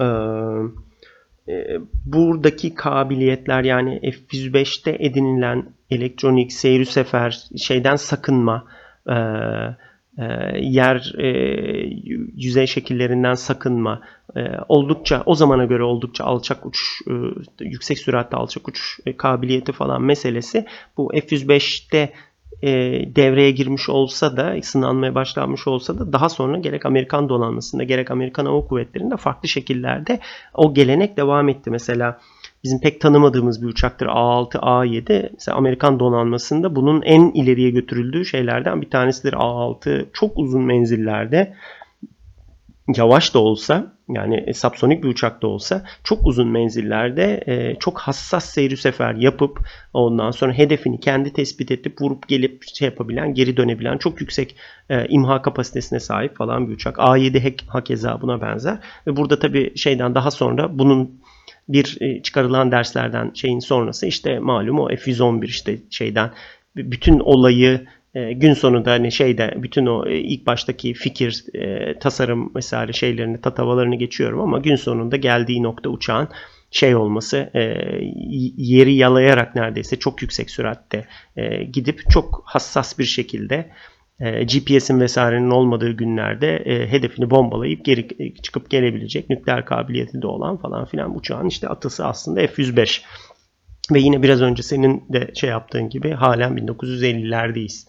Ee, bunların kendilerini e, şey yaptıkları dönemler 1958, 59, 60, 61 falan filan olabilir ama e, bunların işte bütün o heyecanının yaşandığı şey yapıldığı falan dönem halen 1950'ler ve o zaman işte şeyden etkileniyor. E, o zaman her iki senede bir tehdidin kendisini güncellemesinden, e, bam bam başka bir hale gelmesinden, teknolojinin katlanarak e, üslü şekillerde e, değişmesinden son derece etkileniyor bu uçaklar. E, bu dönemde beni en çok etkileyen özellikle F-102'de e, tam tepe noktası yapmış, zirve yapmış olan şey e, aslında ne demek istediğimi daha iyi anlamak için e, F102'nin internetten de bulunabilecek belki bu e, podcast'ın bağlantısına da ekleriz hani link olarak. E, bu cutaway dediğimiz o hani iç kesit içindeki bütün işte karnını bağırsağını gösteren çizimler olur ya. Yani F102'nin öyle bir e, çizimine şöyle baktığım zaman hatta şu anda tam şu anda da kitapta da e, şey yapıyorum Şimdi bu uçak 1953-54 civarı geliştirilen bir uçak, tasarlanan bir uçak. Yani 2. Dünya Savaşı'nın bitmesinden 7-8 e, sene sonra e, tasarlanmış, uçurulmuş bir uçak. Ve e, bu uçağı 2. Dünya Savaşı'ndaki işte en gelişmiş uçak olan işte P-51 ile yan yana koyduğumuzda inanılmaz bir nesil farkı var. Bu zaten tek başına aslında bir şeyi anlatıyor. İkincisi e, bu uçak geliştirilirken e, Amerikan Hava Kuvvetleri'nin esas savaş uçağı senin az önce bahsettiğin e, F-86 Kore göklerinde MiG-15'lerle çatışıyordu. Ve MiG-15'te F-86 da aslında İkinci Dünya Savaşı'ndaki abilerinin yaptığı işlerin aynısını yapıyordu. Yani makinalı tüfekle, makinalı topla Evet. E, karşısındakinin yani düşmanın arkasına geçmeye çalışan işte devamlı e, birbiri peşi sıra böyle döne döne havada e, daireler çize çize birbirlerine ateş eden uçaklardı bunlar. E, tek farkları pervaneleri yerine jet motorları, turbojet motorları vardı. E, tabii bu arada bir parantez açalım. Hani e, ironik bir şekilde de e, Sovyetlerin e, o lige girmesinin e, sağlayıcısı İngilizler olmuştu. Hafızam beni yanıltmıyorsa eğer e, MiG-15'in ilk motorlarında, ilk versiyonlarında e, Rolls-Royce motorları kullanılmış. O da İngiltere ile Sovyetler arasındaki enteresan bir işbirliğinin bir e, yansımasıydı. Bir yandan 2. Dünya Savaşı'ndaki taktikler ve taktikler üzerinden yürüyen bir hava savaşı ama bir yandan da aynı süreç içerisinde de işte daha gelişmiş radarlar, havada tespit yapabilen radarlar ve bu e, radar e, bütün o güç e, sinyal üret, üretme kabiliyeti, o sinyal üretici sistemleri besleyecek elektrik gücü uçak tarafından üretiliyor. Yani uçak kendisi o hacimde ve o elektrik gücünde e, bir e, kabiliyete sahip. Bir yandan işte kızılötesi arama tarama sistemleri, farklı radyo seyir sefer, radyo seyir sefer sistemleri ve sesten bir bir buçuk kat hızlı uçan ve bu hızlarda görev yapan uçaklardan bahsediliyor. Bu çok çarpıcı. Evet. Bu bir tarafı. İkinci boyutu da şu bu süre içerisinde geliştirilen e, uçaklarda e, tam böyle bir şey var. E, farklı bir nesil geçişi var. Şimdi bir insanlı ilk uçuş ya da havadan ağır bir makineyle ilk uçuş 1903'te gerçekleştiriliyor. Sonra hızla gelişiyor. E, Birinci Dünya Savaşı'nda uçaklar e, çok yoğun bir şekilde artık askeri maksatlarla kullanılıyorlar falan filan. İkinci Dünya Savaşı'nı biliyoruz. İşte e, piston motorlarının altın çağı ve en sonunda Messerschmitt 262 ile jet motorlarının çağı başlıyor. Ama İkinci Dünya Savaşı'nın sonuna kadar e, esas olarak aslında mekanik bir çağ. Yani mekanik e, sistemlerin biraz biraz hidro mekanik sistemlerin e, artık sınırlarının zorlandığı havacılık anlamında. İkinci Dünya Savaşı biter bitmez yavaş yavaş elektromekanik sistemler artık devreye girmeye başlıyor. Biraz daha kompleks e, mekanizmalar işte radarın e, devreye girmesiyle, e, radyo seyir sefer sistemlerinin, telsizlerin, e, iletişim sistemlerinin devreye girmesiyle e, biraz elektromanyetik spektrum devreye giriyor. E, 1950'ler bu nesil geçişine aslında sahne oluyor. Bu e, teknolojik paradigmadaki geçişin bir diğer yansıması da güdümlü füzeler. E, o döneme kadar yani 1950'lere kadar 50'lerin ortalarına kadar e, savaş uçaklarının havadan havaya silahları makinalı tüfekler, makinalı toplar ve az önce senin bahsettiğin güdümsüz roketler. İşte e, ateşleniyor belli mesafe sonra havada paralanıyor ve işte artık e, Mevla ne denk getirirse onu vuruyor.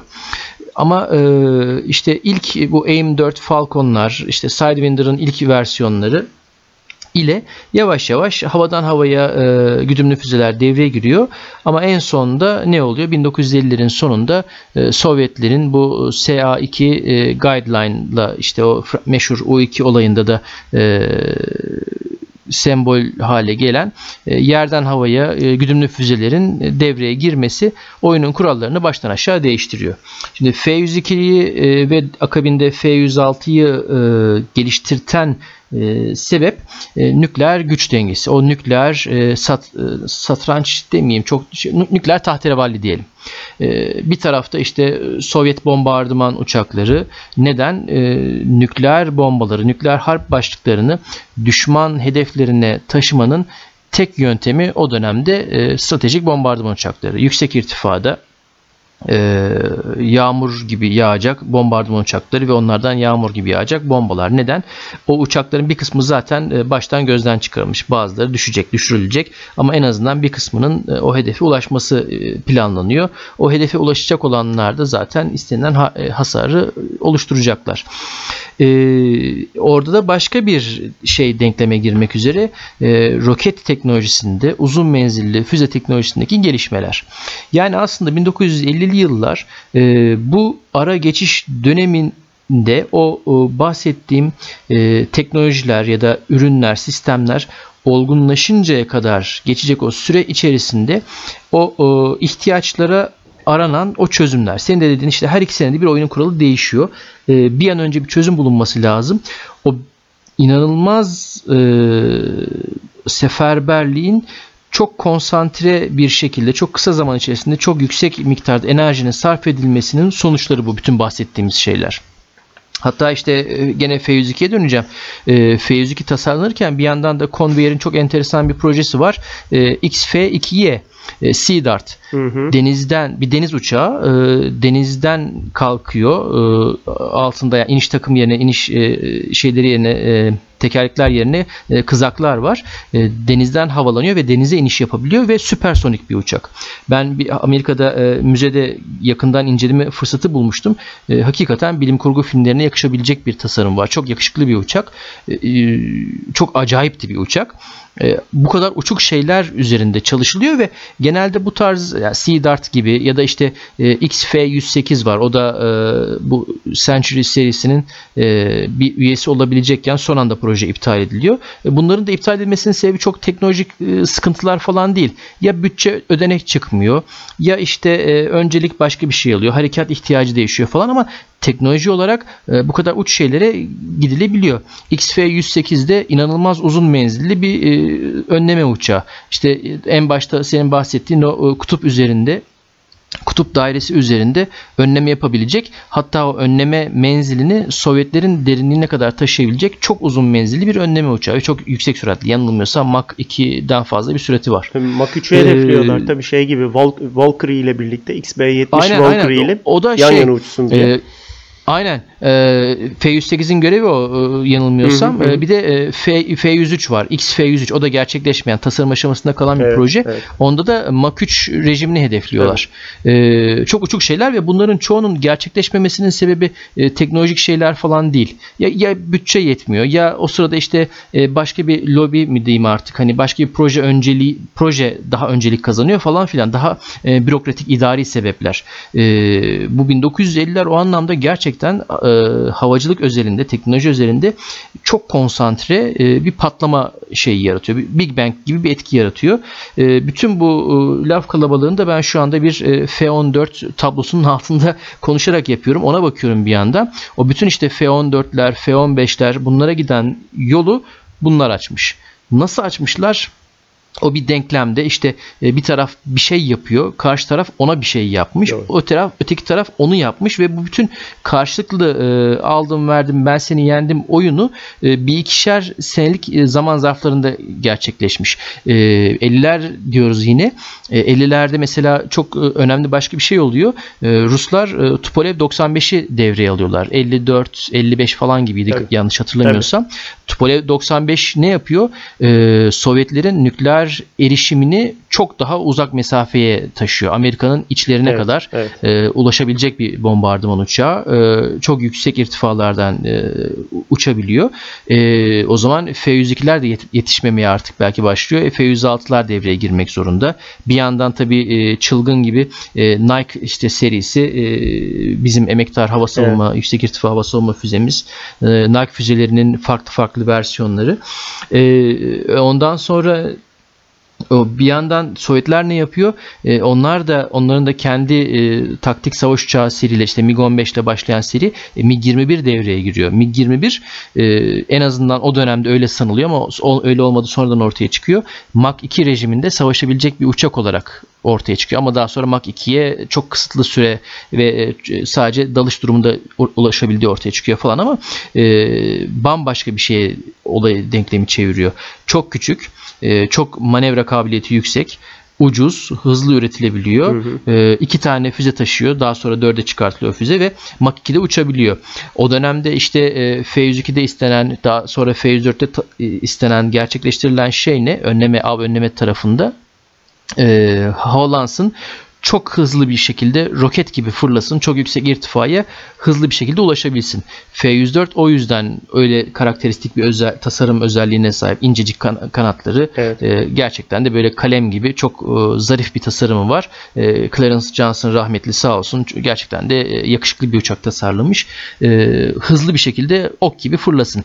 Ama daha sonra ne oluyor? Antiparantez işte e, Almanya örneğinde gördüğümüz gibi esas tasarım e, amacının daha farklı bir şekilde tasarım amacının dışına çıkarak farklı bir şekilde kullanıldığı için e, daha alçak irtifalarda e, çok rollü ya da taktik bombardıman e, taarruz görevlerinde kullanılmaya çalışıldığı için inanılmaz yüksek kaza kırım oranları ve hiç hak etmediği ya da hak etmediği demeyeyim belki ama e, şanssız bir şekilde hak ettiği diyeyim e, uçan tabut lakabı, e, dul bırakan lakabı ile. E, ama mesela e, şu da enteresandır. Bundan çok bahsedilmez. E, F-104'ü tasarım amacı dışında en başarılı kullanan ülkelerden bir tanesi de Türkiye'dir. Özellikle e, Kanada'dan gelen CF-104'lerle e, yakın hava desteği ve e, taktik taarruzlarda çok başarılı bir şekilde kullandık biz e, CF-104'leri. Hı hı. Özellikle terörle mücadelede 1980'lerin başlarında. Neden? Çok gelişmiş, çok e, yüksek e, hassasiyete sahip seyir sefer ve atış kontrol sistemleri olduğu için Evet. e, çok isabetli atışlar gerçekleştirebilen bir uçaktı. Aynı zamanda da yine hafızam beni yanıltmıyorsa eğer dinleyicilerimizden bu alanda bilgisi olan varsa düzeltmesini rica ederim. Bildiğim kadarıyla e, 1974'te de Kıbrıs Barış Harekatı'nda e, yine ye- ye- havadan yere taarruzlarda özellikle yüksek süratli geçişlerde e, F-104'leri biz çok başarılı bir şekilde kullanıyoruz. Yani o anlamda da bizim e, e, istisnai bazı uygulamalarımız da var. Ama şunu tekrar geri döneceğim. Yüksek irtifaya çok hızlı bir şekilde ulaşabilecek. Hemen böyle tak tak nokta atışıyla ya da nokta atış demeyeyim de yani bölgesel atışla işte nükleer harp başlıklı hava, havadan havaya füze o kullanıyorsa eğer e, Sovyet bombardıman uçaklarını düşürebilecek e, uçaklar. Sovyetler de buna MiG-21 örneğinde e, Amerikalılar için işte geliştiriyorlar. E, ama bu uçakların bu harekat konseptinin e, merkezinde ne var? E, Ground Controlled Intercept dediğimiz e, yer kontrollü önleme. E, aslında uçağın gerçek sahibi, gerçek kullanıcısı ya da gerçek yönlendiricisi yerdeki radar operatörü ve harekat merkezi. O uçağa komutlar veriyor. Sesli komutlar ya da işte e, mütakip modellerde olduğu gibi otomatize e, e, otomatize edilmiş e, komutlar e, ve bunlarla uçağı e, önleme bölgesine yönlendiriyorlar. Burada ama bir ayrışma daha sonra gerçekleşiyor 60'lardan itibaren. E, Amerikalılar e, radar e, ve e, elektronik sistemlere yaptıkları yatırımların geri dönüşü olarak ve biraz da felsefelerindeki e, dönüşümden dolayı e, pilota daha fazla inisiyatif veriyorlar. E, pilota havadan havaya muharebede, av önlemede daha fazla manevra alanı veriyorlar. Biraz da Vietnam'ın tecrübesinden dolayı yer kontrollü önlemeden ziyade hızlı bir şekilde oraya ulaşsın kendi gelişmiş radarıyla e, işte hedefini tespit etsin ve o bilgiyi diğer unsurlarla paylaşsın. İşte F-15'lerin, AVAX'ların devreye girmesi. Ancak Sovyetler o e, felsefeyi, o doktrini e, 1980'lere 90'lara kadar işte Rusya'ya kadar e, çok fazla terk etmiyorlar. O e, yaklaşımdan birazcık ayrılmanın ilk e, temsilcileri MiG-29 ve Su-27 oluyor. Oraya kadar gidiyor. Dağıtmadan tekrar e, konumuza dönelim. Ufak ufak da toparlayalım. E, bu Century serisi dediğimiz uçakların ortaya çıktığı ortam koşulları e, inanılmaz konsantre bir e, rekabet sahası ve bu rekabetin e, Amerika tarafındaki somut sonuçları işte bu bahsettiğimiz uçak modelleri oluyor. Bu kısa sürede çok hızlı sıçramanın tabi önemli faktörlerinden bir tanesi özellikle Convair firmasında gördüğümüz üzere Alman bilim adamları ve mühendisler. İkinci Dünya Savaşı'ndan sonra Almanya'dan getirilen o mühendislerin birlikte getirdikleri bilgi birikimi, teknoloji, know-how. Ancak tabi bu bizi yanıltmasın. Ee, teknoloji transferi, bilgi transferi çift yönlüdür. Yani birisi size bir şey aktarır, öğretir siz öğrenebiliyor iseniz, siz onu absorbe edip içselleştirebiliyor iseniz, sizin o bilgiyi içselleştirip uygulamaya koyacak bir potansiyeliniz, kabiliyetiniz ve arka planınız, altyapınız yok ise eğer zaten o şey o işlemez. Yani özeti o Alman bilim adamları, mühendislerin getirdikleri know-how eğer geldikleri yerde o, öyle bir verimli toprak, ortam koşulları olmasaydı bir işe yaramaz ve kısa sürede bu tasarımlar ortaya çıkmazdı. Burada Amerika kendi imkan ve kabiliyetlerini e, verimli bir şekilde kullanıp üstüne de bu o, faktörü ekleyince hızlı bir şekilde e, muazzam bir sıçrama gerçekleştirmiş. E, biz havacılık meraklılarına da böyle konuşacak malzemeler üretmiş.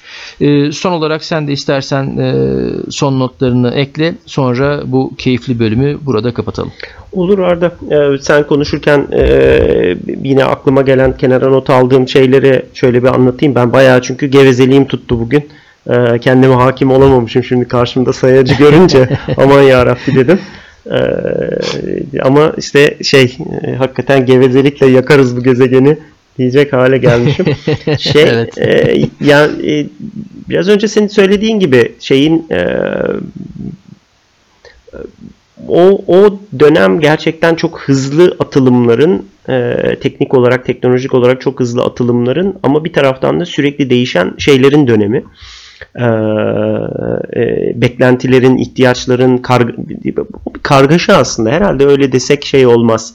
E, yanlış olmaz. Gerçekten o 13 seneyi falan kargaşayla geçirmişler ve e, işte şey bu hani iptal edilen Century Series'in devamı projeler zaten bu bu deliliğin nereye gittiğini biraz anlatıyor. İşte bu biraz önce anlattığın F-108 Rapier mesela inanılmaz deli bozuk falan bir şey ya da bombardıman tarafında işte bu e, şey e, XP-70 Valkyrie Bunlar korkunç uçaklar. Dev gibi ondan sonra çok acayipler. Çok uzaydan gelme gibiler. Üç mahla falan gidecek uçaklar vesaire.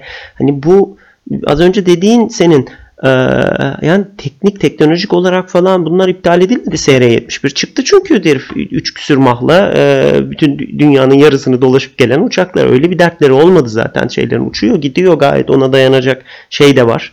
E, malzeme bilimi de var şu da var bu da var falan filan.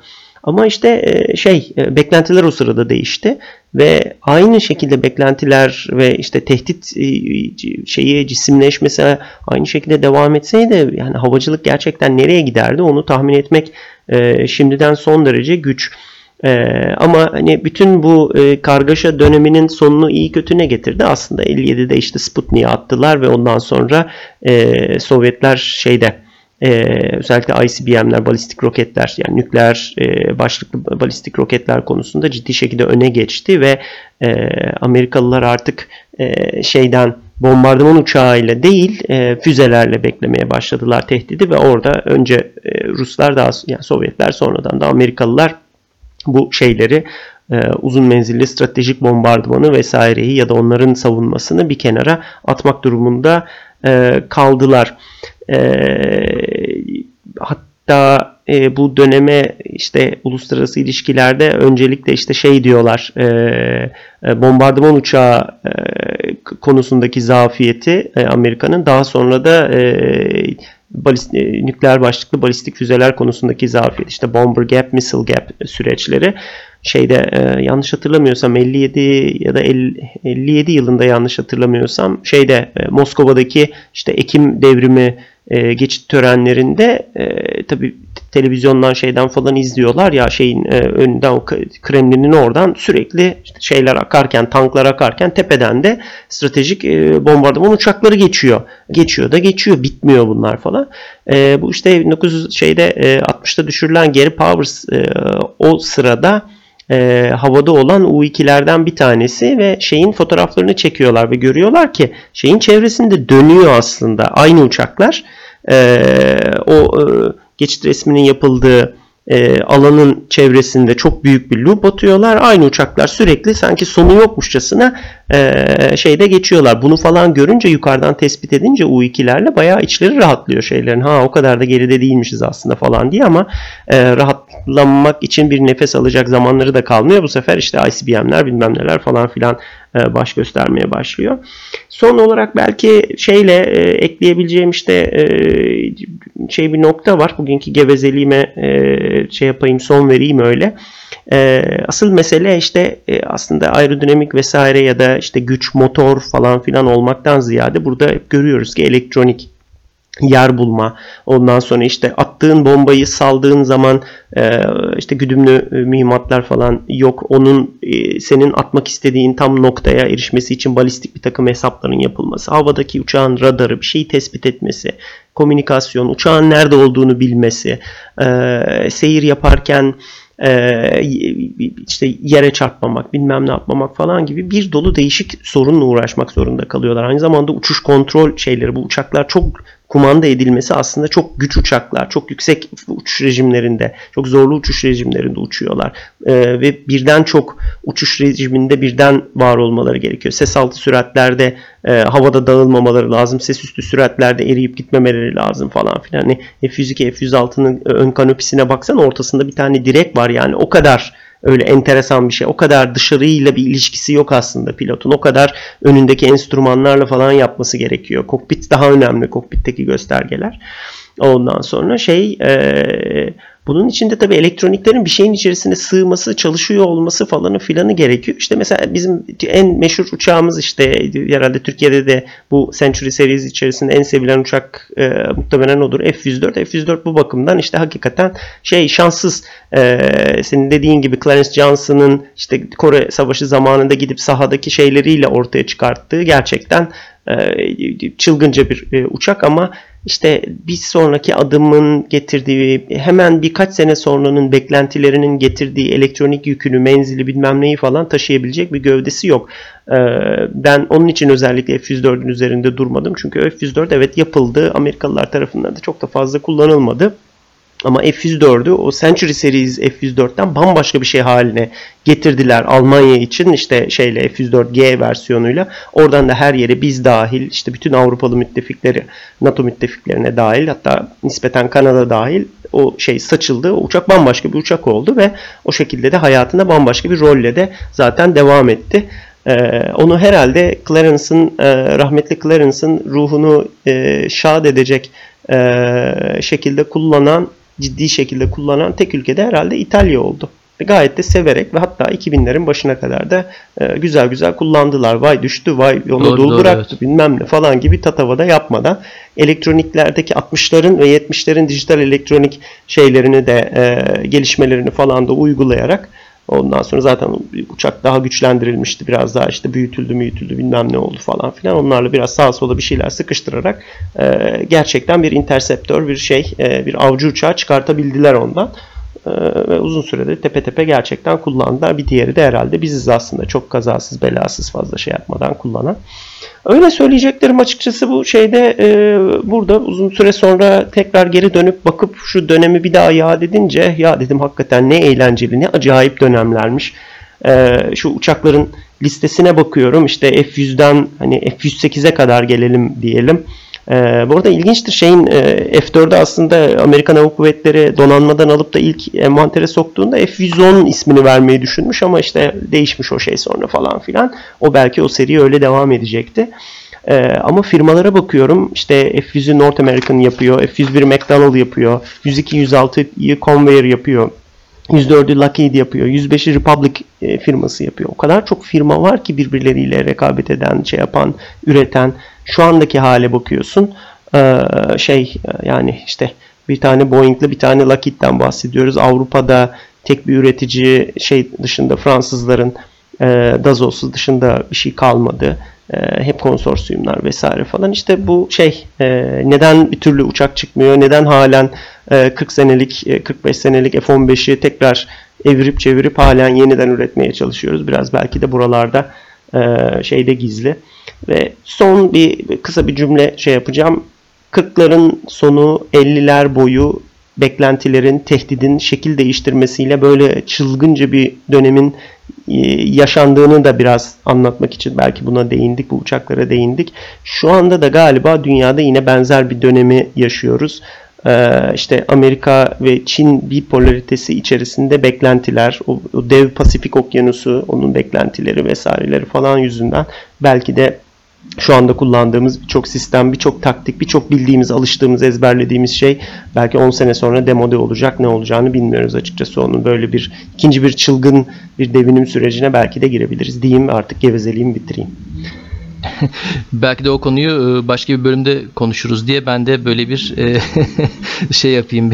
ya konuyu yine Ee, Çin'e değinmeden kapatmayalım dedim de onun için. Aynen öyle oldu. İyi de oldu. Zaten e, bu aralar e, J20'nin seri üretim başlangıcının haberi de düşmüşken e, başka bir bölüm için bize de e, İngilizce tabirle food for thought oldu. E, biraz ona hazırlık yapar. Belki o konuda e, konuşuruz. Ben de öyle bir e, şey atayım, reklam atayım. E, belki dinleyiciyi e, bu süre sonunda şey yaparız, e, bir meraklandırırız. E, ama hakikaten e, yani e, bu uçakların e, havacılık meraklılarının bu ilgi duyduğu bu işte yakışıklı e, güzel görünümlü uçakların e, yalnızca işte e, sayılardan ibaret olmadığı, yalnızca işte e, renkli çizimlerden, fotoğraflardan, e, posterlerden ibaret olmadığı, e, bunların aslında arkasında çok daha karmaşık, derin e, başka şeyler olduğunu e, tekrar hatırlamak için ya da farkına varmak için e, bence güzel bir e, tur oldu. E, bu anlamda da e, askeri havacılık camiasında, askeri havacılık tarihinde çok özel yere sahip olan bu e, seri e, gerçekten de e, çok e, ciddi mesajlar bize veriyor. Hala veriyorlar. 70 sene sonra, 80 60 sene sonra da bu mesajları veriyorlar. Nedir? Ee, bir kere bu e, uçakları ortaya çıkartan o askeri endüstriyel kompleks ve o teknolojik seferberlik, bu seferberliğin itici güçleri, işte strateji, e, doktrin, e, taktikler. E, dolayısıyla bir uçak tasarlayıp geliştirmek, askeri bir uçak tasarlayıp geliştirmek yalnızca e, çizim masasının başına, e, kübiklere, bilgisayarların başına e, pek çok yetenekli, zeki, cevval mühendisi e, tıkıp hadi işte buyurun sizin göreviniz bu uçağı şu kadar sürede geliştirmek, e, çalışın dan ibaret değil. Ee, onun arkasında, sağında, solunda çok farklı şeyler gerekiyor. Ee, bir e, sınai kapasite, irade, bütçe, e, teknolojik altyapı ve bütün bunları entegre bir şekilde, kusursuz bir şekilde yönetebilecek bir e, şey, tırnak içinde bir şey. Ee, bu şey yeteri kadar motive ise eğer e, kısa süre içerisinde de bazı şeyler ortaya çıka- çıkabiliyor ancak bunun içinde e, belli ortam koşulları gerekiyor. Ee, hava sıcaklığı, toprağın yapısı, e, işte gübrenin kalitesi, e, suyun miktarı kalitesi gibi gibi. Bu anlamda bu Century serisi ya da 100 yıl serisi savaş uçakları bu konularda düşünen, karar alan, çalışan ya da sadece ilgi duyan herkese e, pek çok farklı ders içeriyor. E, Biz de bu dersten e, bizim payımıza düşenleri paylaşmak istedik. Bugün konuşmak istedik. Evet burada keselim ama sonraki bölümler içinde pek çok malzememiz de şimdiden çıkmış gibi gözüküyor. Onları da bol bol konuşacak vaktimiz olacak zaten. Evet. Bu seferlik bu bölümlük bu kadar. Sonraki bölümlerde görüşmek üzere.